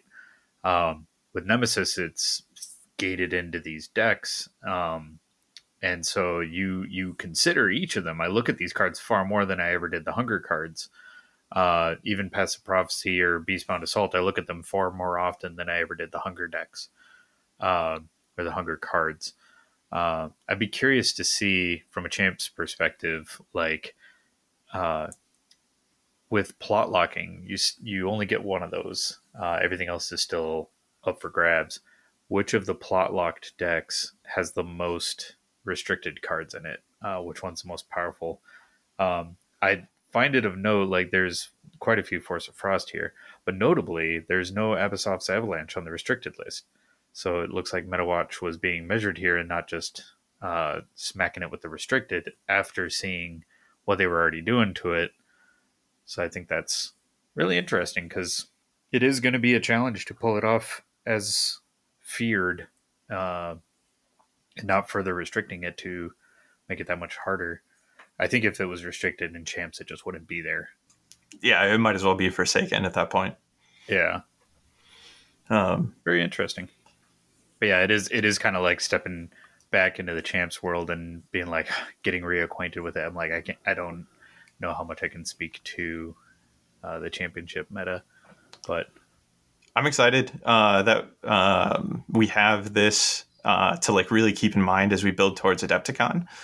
Um, so if you're joining us in uh, you know a little over two months uh, at Adepticon, the what the hex uh, 32 player one day event is going to be championship, and so we have this far uh, to like reshape the meta.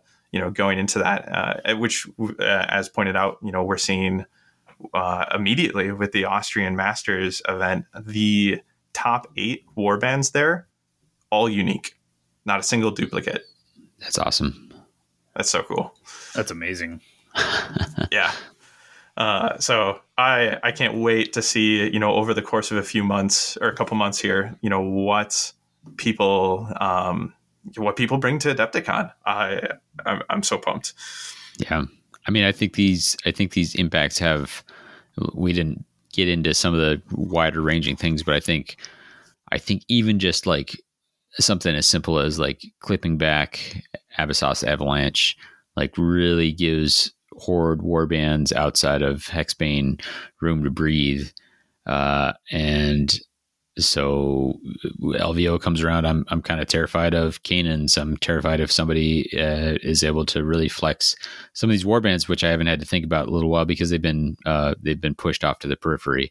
Um, ter- terrified and excited, I guess, is is is the right way to say it. Yeah, if I were to um, kind of try to like read the tea leaves on this far change here, uh, we can see that they've added four more pings to the restricted list.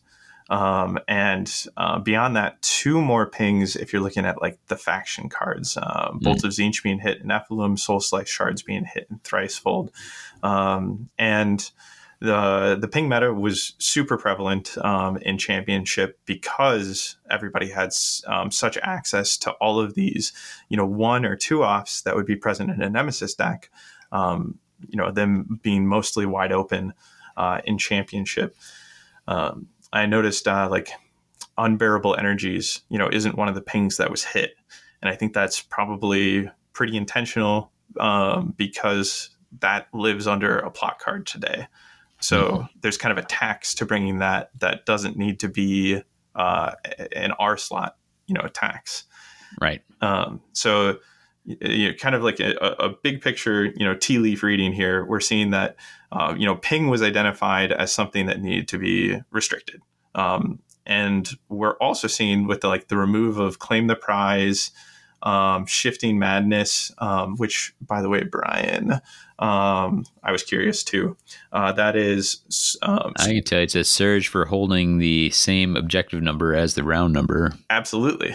Yeah, yeah a lot of hold objective help. Exactly. Yeah. Uh, with the removal of those, um, or or the addition of uh, hidden layer, um, which is an extremely oppressive card to a hold warband.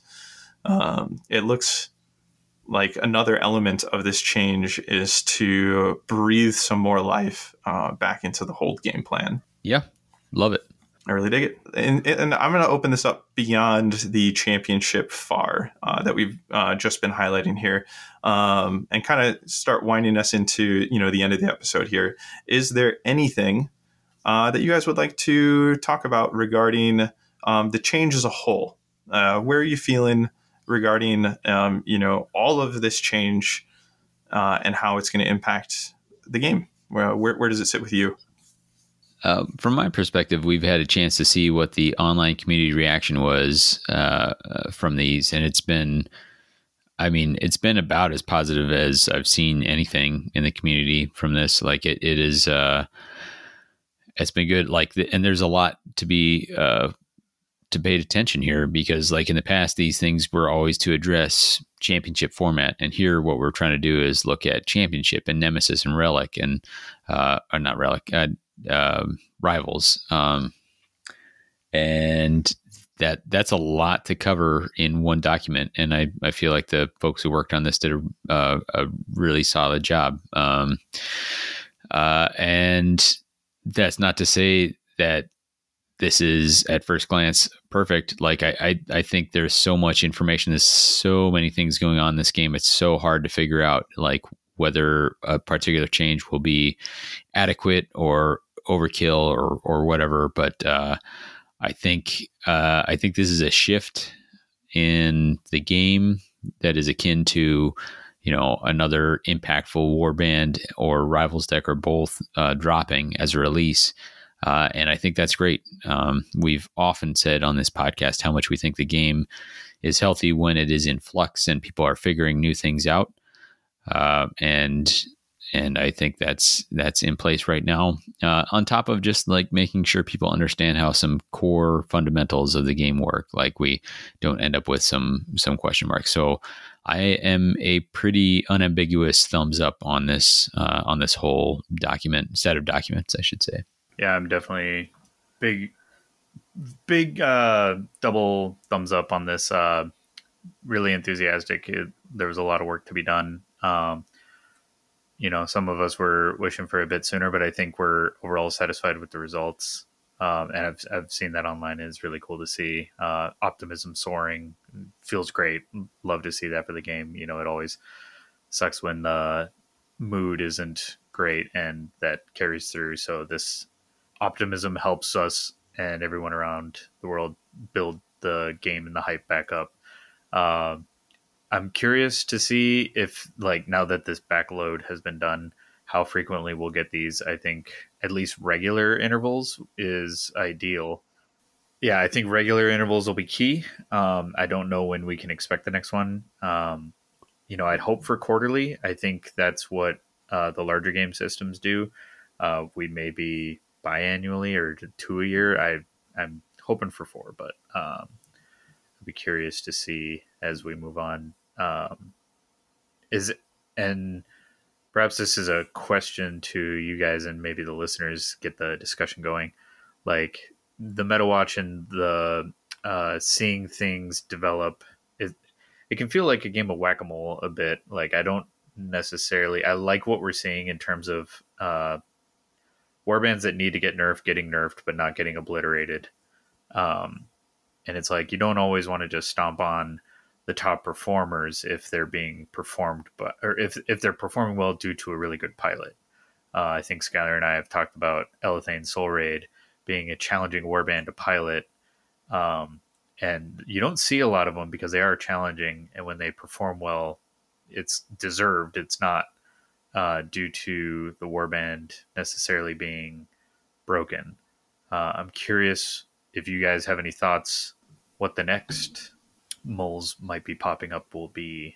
I mean, I think if you're so asking if you're asking Bobby, it might be Gorechosen. Uh, he, he, was saying they're the the new king of ping, which is which is true. As somebody who pilots Gorechosen, I'll say if you can find a way to uh, knock out um, Dromm, then a lot of their ping is just uh, becomes salvage material. But right, um, that's where I think there's a vulnerability there that doesn't necessarily mean that they should be on the chopping block. Yeah, uh, but it uh, remains to be seen. I, I think like these uh, shakeups in the uh, in the meta are are valuable. Um, uh, oh, yeah. and uh, yeah, we'll we'll see where things develop from there. Agree. But yeah, listeners, listeners, let us know what uh, is your what you think needs to be either toned down or toned up. I mean, there's plenty that needs to be turned tuned up, but I think we're limited with older war bands. but at least they're willing to go back and do fixes like Khagra's here. So overall, I'm optimistic. I'm just trying to get thoughts flowing. Yeah. Yeah. Yeah. Thoughts flowing. Um, it, I'm, I'm so curious as to where like the meta will shake out and like if somebody will kind of like, um, peek their head above the rest and need a good, good wallop, uh, to bring them in line with the rest. Um, you said wallop. Don't tempt me. um, yeah, yeah. I mean, uh, like I, at the top of the meta, um, uh, I I don't know. Uh, like in, within Nemesis, it's a, it's an easier read. Championship, uh, I think, is uh, super hard read uh, after such a big, um, uh, you know. I was trying to find an elegant word for change up here, but like, you know, we are going to have to see how how it all shakes out uh, when it comes in to championship. championship I love that we had in the top three both one of the oldest warbands in Sepulchral Guard and one of the newest warbands with Cyreni's Razors uh, in the top three. That was really cool. Absolutely. Yeah, I think uh, if I had to if I had to pin like uh, some culprits that I think are going to be um, towards the top of uh, like Nemesis performance. Um, I do think Mad Mob is up there. Uh, I also think Hexbane Hunters continues to be in that conversation. You and I savaged each other with them for some testing. Where uh, we wanted to prep for LVO and Void Curse Hexbane. Oh my god! They can do some brutal things if you uh, manage to make some lucky defensive saves. yeah, and uh, yeah, I don't know. I guess that's those would be the two that, that immediately come to mind for me. Uh, I feel Gorechosen of Dromm are very well positioned and very strong, um, but with each of these, I don't know if they're too strong. Like I think they sure like are in the conversation for being towards uh, the top of what's out there today in Nemesis, but um, I, I, I don't know if that's um, that's a power level that's um, like in an undesirable state. I would agree, and I really want to see what warbands make use of malevolent masks. Oh my gosh, so much so. Oof. Yeah, agree. Uh, and uh, to to wrap up uh, thoughts here, uh, I'll join your thumbs ups. Uh, we had one from Davy, uh, two from Brian. We'll give we'll give if anybody's seen Disney's Hercules, two flaming thumbs up from Hades, Hades over here.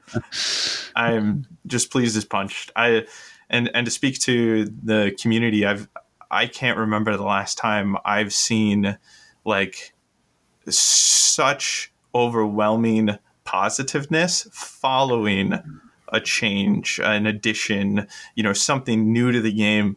Uh, it's often divisive, and here it just felt like there was tons of celebration. Yeah, yeah.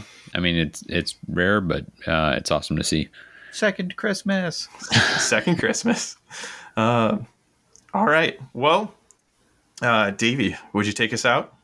Yeah, for sure. Uh, if you got thoughts about what we talked about here today, you can get in touch with us. That's at WTHcast on the site formerly known as Twitter, what the hexcast at gmail.com. Uh, or just come check out our content at uh, mortalrealms.com. That's for all the shows on our network. Uh, and then uh, a link to our Discord, which will also be in the show notes. Uh, that's where we do a ton of chatting with listeners. Uh, and if you want to do that, hop on. Uh, it's a friendly place to be. Uh, coming up is going to be LVO coverage. We are trying to figure out a way to uh, cover the pink slip game that Brian has so bravely uh, put himself in for, um, and has been pra- well, I don't know, practicing for to the exclusion of actually practicing for the actual event. I'm I'm almost equally practicing for LVO and the pink slip game. All right, fair enough. Uh, priorities priorities should be where they need to be. Um, we are, are we are going to try and figure out how to cover that, but it's it's uh, there's some technical things that we just have never tried before. Uh, recording audio from uh, from an event in a noisy environment, video and, and that sort of thing. So if we get that out, you'll know it because we'll we'll throw it at you. Otherwise, uh, you can expect to hear from us in a couple weeks where we will have returned from LVO uh, and we'll have you uh, some some degree of coverage. Um, this is the part of the episode where I usually uh, attack people with flavor text, but uh, I think I'm on the defense this time. That you are. Are you two ready for the flavor text quiz? Not, not really. But uh, this feels especially challenging because it could be pretty wide open. I'm assuming it's something that's been errated or FAQ'd, but uh, go for it. It is indeed relevant to today's episode. Okay, and that is your hint. All right. All right. The flavor text reads the old one's vision for creation will not be denied. The great plan. Yeah. I wasn't going to be so rude as to interrupt you, but uh, I think you thought Phil was going to be on this episode. So as you lose. Oh, I actually picked it when uh, Phil couldn't make the episode to give. Well done. I was hoping it would be a little bit more of a struggle. Uh, but shout out Phil. yeah, uh, nice work, Brian. Tip of the hat to you there. The great plan it is. Um, right. And with that, uh, a recommended listening for you all. And this is Perfect Match by Saint Chaos featuring Royal Republic. Uh, this is my favorite song of 2023, uh, released within that year. And I think uh, the title, uh, Perfect Match, uh, is what we have here with the community and the new documentations. Bring it all together and have a blast. Awesome. Uh, for what the hex, I've been Davy. And I've been Skyler. I've been Brian.